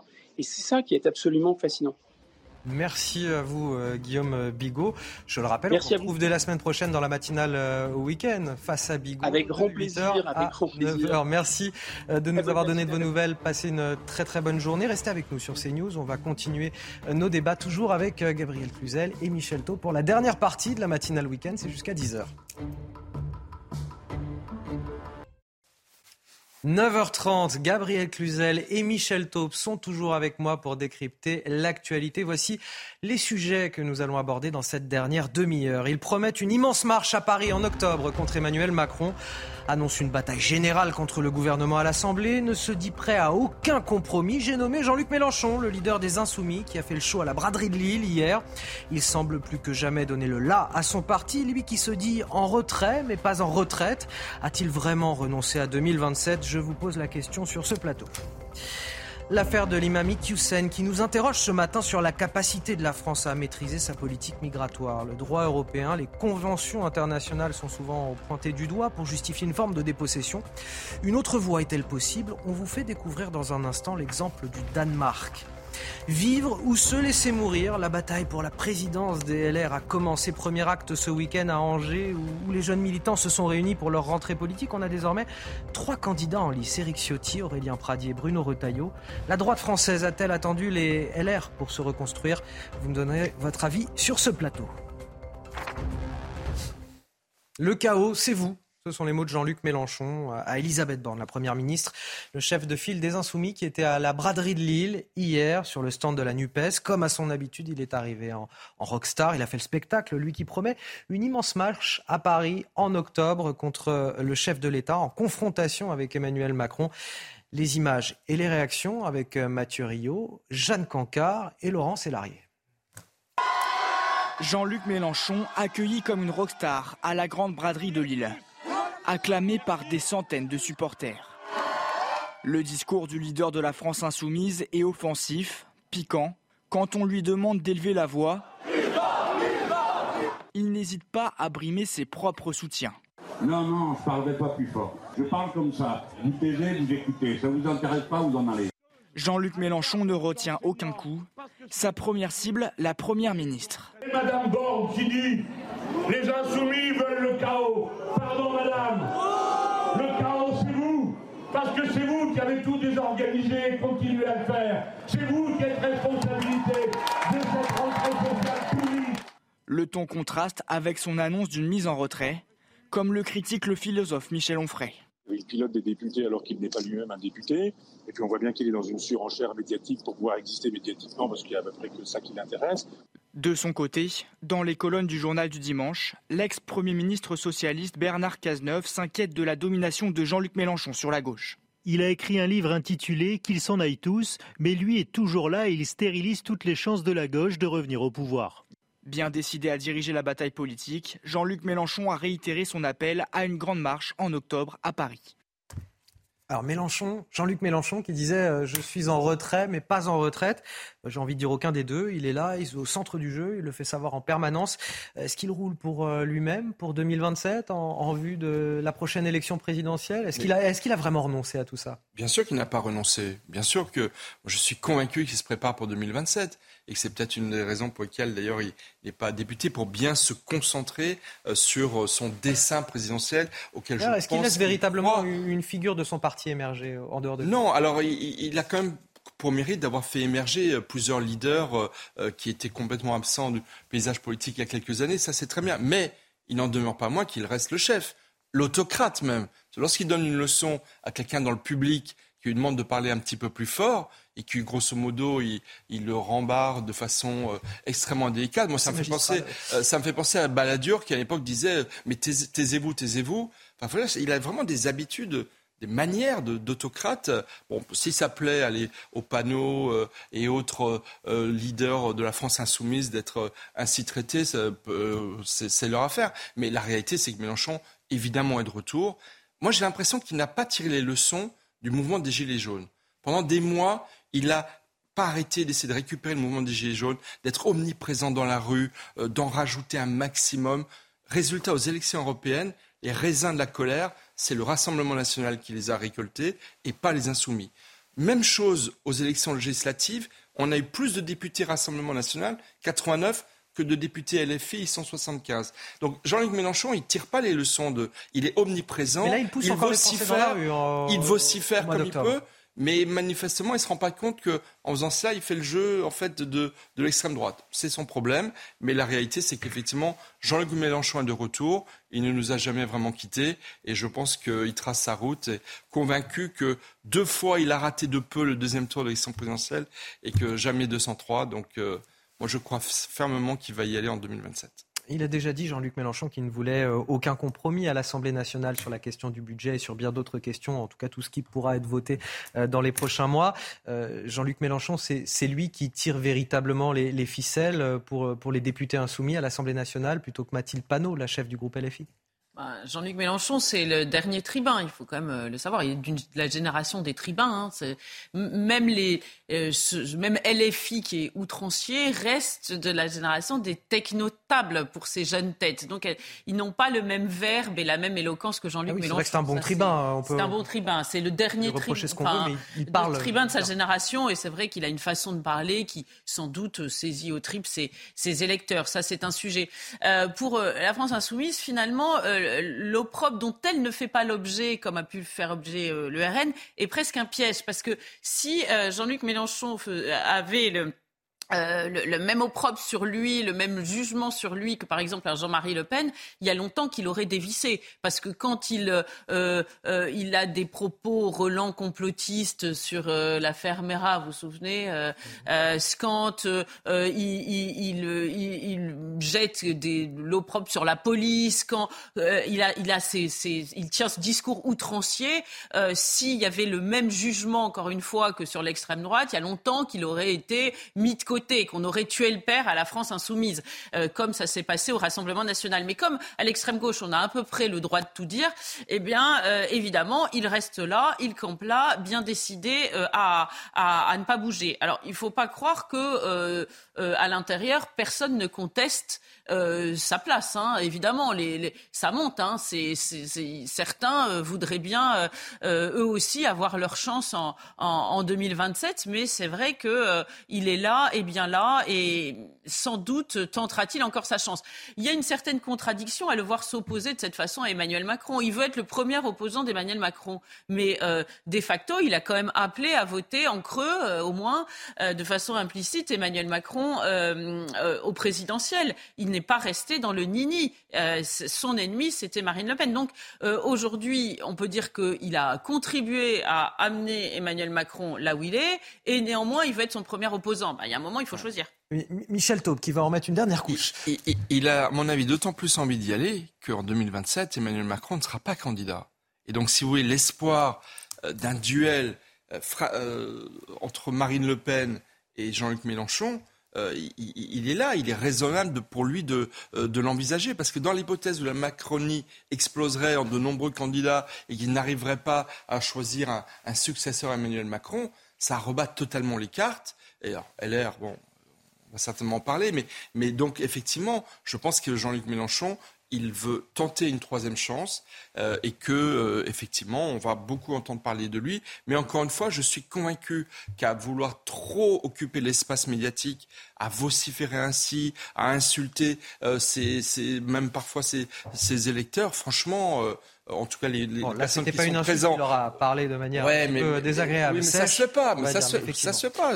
voilà. Donc simplement, je pense qu'effectivement, avec ces méthodes, il prend le risque en fait de à mon avis, de saturer son, image. Un mot pour vous rappeler euh, le grand rendez-vous CNews Europe 1, les échos avec euh, Sonia Mabrouk et Mathieu Boccoté. Ce sera tout à l'heure à 10h. Les invités euh, politiques de ce rendez-vous, c'est Alexis Corbière, député La France Insoumise, et Sébastien Chenu, député du Rassemblement National. Hier se tenait donc la manifestation en soutien à Hassan Iqiyoussen, l'imam frappé d'une procédure d'expulsion qui s'est depuis lors évaporée dans la nature. L'événement a réuni environ 200 personnes, ce n'est pas beaucoup, place de la République à Paris, mais avec ces outrances qu'on peut déplorer.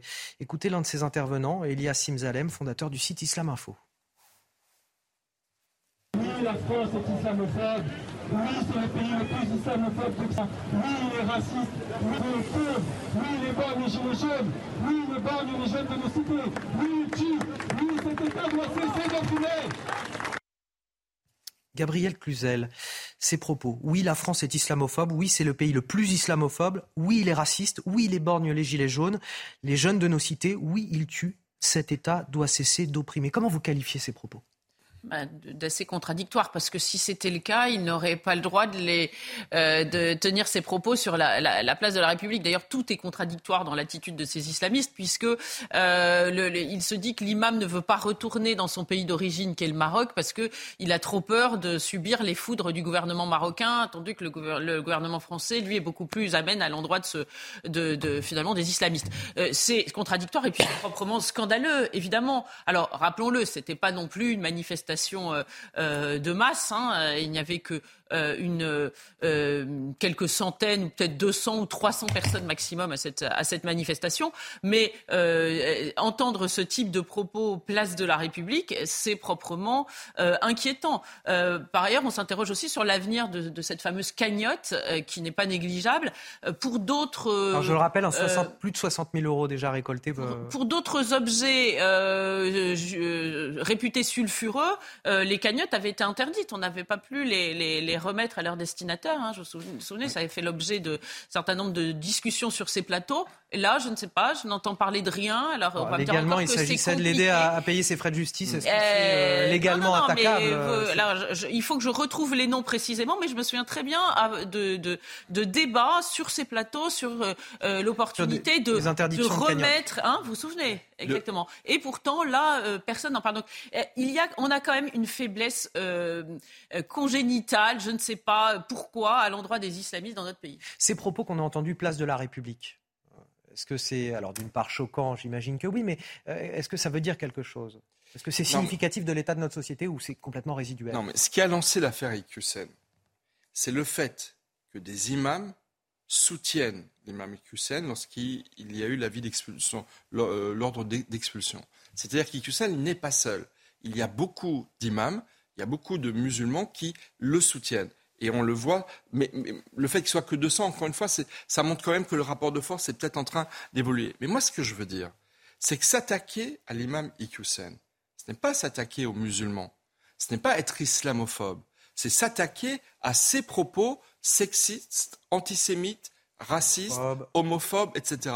C'est pas s'attaquer à l'islam en soi, c'est pas s'attaquer aux musulmans. Vous avez beaucoup de Français musulmans qui sont contre l'imam Iqiyoussen qui n'ont pas sa conception de l'islam. Donc ce que dit euh, cette personne sur la place de la République est proprement scandaleux. Ce n'est pas de l'islamophobie, c'est tout simplement de la défense des valeurs de la République française. Si ces valeurs ne lui plaisent pas, qu'il aille voir ailleurs. Mais la réalité, c'est que euh, cette tentative de, de, prêter à des personnes qui s'attaquent à l'imam Hussein un procès en islamophobie, c'est en fait une, redoutable entreprise euh, de victimisation qu'ils essayent de nous imposer, alors que la réalité, la réalité, c'est que c'est la société française qui est attaquée et qui est victime de ces propos profondément euh, anti-français. Qui, qui, interroge ces derniers jours sur la capacité de la France à, à, pouvoir expulser les étrangers indésirables de son territoire. Alors là, il s'agit de l'imam Iqiyoussen, mais on, pense aussi aux, délinquants étrangers, aux, aux.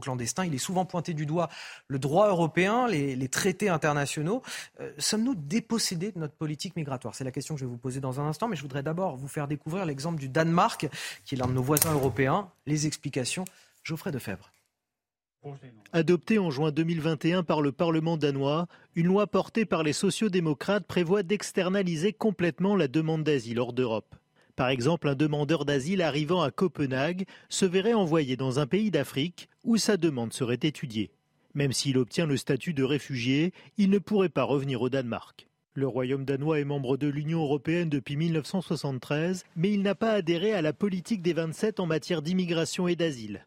Il n'est donc pas tenu d'appliquer le règlement de Dublin qui prévoit l'examen de la demande d'asile d'un réfugié au premier pays qui l'a accueilli.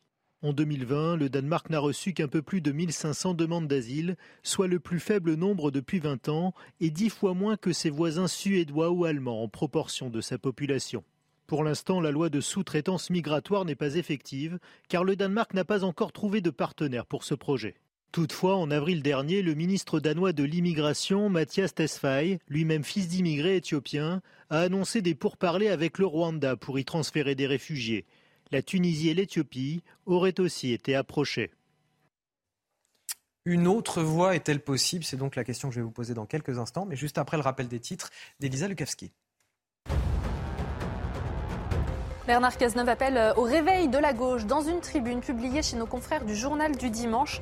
Il déclare que la gauche est sous la domination de Jean-Luc Mélenchon et que la direction du PS s'est laissée tout ouiser. L'ancien Premier ministre affirme qu'une autre gauche est possible. Il fustige hein, également la domination de Jean-Luc Mélenchon. Tout ce qui est fait actuellement n'a aucun objectif politique, n'a qu'un objectif politique très éloigné de l'intérêt du pays, permettre à Jean-Luc Mélenchon d'être encore là en 2027. Fin de citation.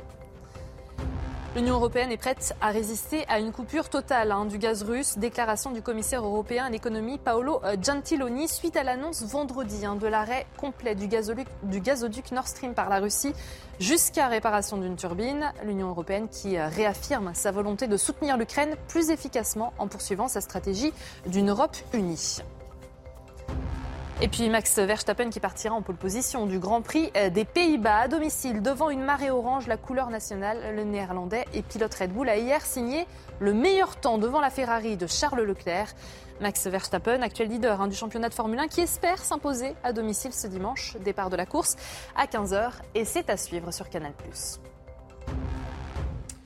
Michel Taub, nous parlions de notre politique migratoire. On prenait l'exemple du Danemark. Est-ce qu'il y a en France un manque de volonté politique Quand on voit que le Danemark a négocié des clauses quand il a intégré l'Union européenne pour se soustraire justement aux, droits européens concernant les étrangers. Est-ce que euh, c'est une façon de garder sa maîtrise des flux migratoires? Est-ce qu'on aurait pu faire ça en France? Est-ce que c'est quelque chose qu'on peut encore faire d'ailleurs? Alors, je pense que la grande différence entre le Danemark et la France, c'est que nous, nous avons une pression migratoire qui est beaucoup plus importante et que nos frontières sont ouvertes. Justifie peut-être euh, plus euh, la maîtrise des flux migratoires euh, de notre côté. Nos frontières sont ouvertes. Pardon, la formule est, est, mal choisie. C'est que nous sommes parmi les premiers pays de destination des personnes qui veulent venir sur le sol européen.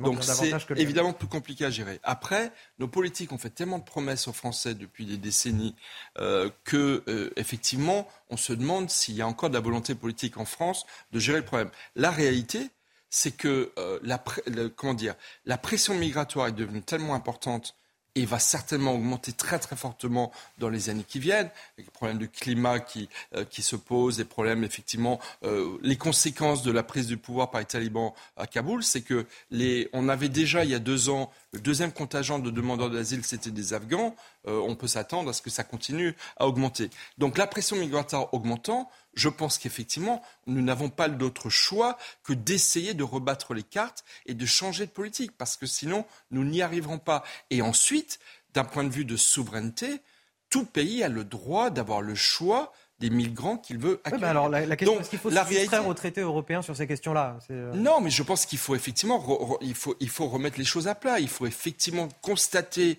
que les accords de Dublin et le système actuel ne fonctionnent pas ou ne fonctionnent très mal. Il faut remettre les choses. Après, faire totalement contre le Danemark, je pense que ça n'est pas possible. La réalité, c'est la relation avec les pays originaires des demandeurs d'asile. La réalité, c'est la relation, par exemple, avec le Maroc qui joue un rôle très très important pour empêcher des Africains de vouloir venir sans notre accord sur le sol européen. Et là, effectivement, il faut qu'on rediscute avec ces pays-là pour améliorer le dispositif de, protection de l'Europe contre des pressions migratoires que nous ne voudrions pas. Gabriel Cluzel, il nous reste une minute. Alors, je vais rappeler le, simplement sur la cagnotte, c'est Christophe Détinger, l'ex-boxeur gilet jaune, qui avait pas pu, il y avait une décision de justice, il n'avait pas pu toucher sa cagnotte. Sur la question migratoire, alors c'est vrai que le Danemark a écouté son peuple, qui avait voté euh, contre le traité de Maastricht en 1992, et donc ils ont ils ont fait en sorte d'avoir un droit de retrait sur des questions euh, régaliennes, euh, comme la Pologne par exemple, et évidemment ça leur laisse aujourd'hui plus les bras ouverts que les, les, les mains déliées que nous. la France, nous avions voté d'une courte tête, oui au traité de Maastricht. Hein. On se souvenait que Mitterrand avait pesé tout son poids là-dedans. Euh, on pouvait même dire qu'il n'y avait pas eu de gagnant, mais en revanche, il y avait eu le match retour en 2005. Et là, la France avait voté non, mais Nicolas Sarkozy s'était un peu assis dessus, disons-le, en 2007. Donc, euh, ce qui fait qu'aujourd'hui, nous sommes pieds et poings liés. Moi, je refuse de dire que euh, nous n'avons pas de moyens d'action. Vous avez raison, la pression migratoire, nous n'en sommes qu'à l'apéritif. C'est Stephen Smith dans son livre La ruée vers l'Europe qui disait finalement, il y a un continent qui va se déverser dans, dans un autre. Tout le monde, ce n'est bon d'ailleurs ni pour ce continent ni pour l'autre qui se prive de ces, classes moyennes. Donc il faut y mettre un terme. Il faut que nous retrouvions la maîtrise euh, de, nos frontières. Et je crois qu'on ne peut pas dire aux Français non, c'est pas possible, c'est trop compliqué. Les Danois nous montrent l'exemple. Eh bien, suivons cette voie. Et ce sera le mot de la fin, Gabriel Cluzel. Un mot de sport à présent, à parler du PSG. Neymar laissé sur le banc à Nantes, conséquence du turnover de Christophe Galtier à trois jours de la réception de la Juventus en Ligue des Champions. Paris s'en remet à ses deux autres stars. 18e minute, Lionel Messi sert Kylian Mbappé sur le flanc gauche, le Français enroule 1-0. Six minutes plus tard, Nantes est réduit à 10 après un gros tacle de Fabio sur Vitinha. Le milieu parisien, touché, est contraint de céder sa place par précaution. En seconde période, Messi et Mbappé encore eux remettent ça. 55e minute 2-0 pour Paris. En gestionnaire, Christophe Galtier décide alors de sortir Mbappé juste après l'heure de jeu et lance Neymar à l'origine du troisième but parisien inscrit par Nuno Mendes, lui aussi entré en jeu. Score final 3-0. Paris fait le plein de confiance avant le premier rendez-vous européen de sa... Deux mots pour finir parce qu'il nous manque du temps. Merci à mes invités, Michel à et Gabriel Cluzel. Ça, c'était pour le premier. Le deuxième, c'est le rendez-vous. Le grand rendez-vous, c'est News Europe par les échos. Tout à l'heure à 10h avec Sonia Mabrouk qui reçoit Alexis Corbière, député de la France Insoumise, et Sébastien Chenu, député du Rassemblement National. A tout de suite sur CNews. Aujourd'hui, le temps est généralement plus calme, sauf sur le nord-ouest qui subira une nouvelle perturbation. Sur la côte d'Azur et la Corse, quelques orages éclateront encore le matin, suivis d'averses sous un ciel variable qui finira par s'éclaircir en fin de journée. Autour du golfe du Lion, un temps nuageux est à prévoir. Le ciel se couvrira jusqu'à la Vendée et l'ouest des Hauts-de-France et quelques averses seront possibles de l'intérieur de la Bretagne au Cotentin. Au nord-ouest, la perturbation progressera peu et des pluies arroseront en continu la pointe bretonne. Du Poitou-Charentes vers le centre et les pays de la Loire, des averses sont possibles en fin d'après-midi et dans la soirée. Côté température, ce matin, il fera entre 11 et 21 degrés, 11 au Havre ou encore 20 à Marseille. L'après-midi, les températures sont comprises entre 27 et 30 degrés sur l'ensemble du pays, à l'exception de la Bretagne où il fera 21 degrés. Bonjour à tous. Les principaux titres de l'actualité de ce dimanche 4 septembre. C'était le 14 juillet 2016 sur la promenade des Anglais à Nice. Le terrorisme frappait à nouveau la France. Un camion fauche 86 euh, personnes. 318 sont blessés alors que le conducteur, lui, est abattu euh, par la police. Ce lundi euh, s'ouvre à Paris le procès de 8 personnes accusées d'être liées à cet attentat 860 parties civiles se présentent, mais nombreux sont ceux à vouloir témoigner alors même que leur dossier n'a pas été retenu. Regardez ce reportage de Valérie Labonne. Du haut de son estrade, elle a été une spectatrice de cette tragique scène du 14 juillet 2016. Avec d'autres musiciens, Sophie de Vergne participait à un concert sur la promenade des Anglais.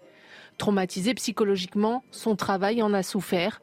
Ce procès, elle l'espérait comme une délivrance, jusqu'à cette décision qui a rejeté sa demande de constitution de parti civil. Donc je ne comprends pas en fait comment euh, on, m'interdit de venir euh, témoigner parce que euh, ce jour-là, il y a plein de gens qui ont perdu la vie. Enfin, il y a plein de gens qui ont été impactés comme moi. Il y a des gens qui ont été blessés physiquement, mais il y a aussi beaucoup de gens qui ont été blessés psychologiquement. Puis, il y a ceux pour qui se rendre à 700 km de la scène du crime est inenvisageable.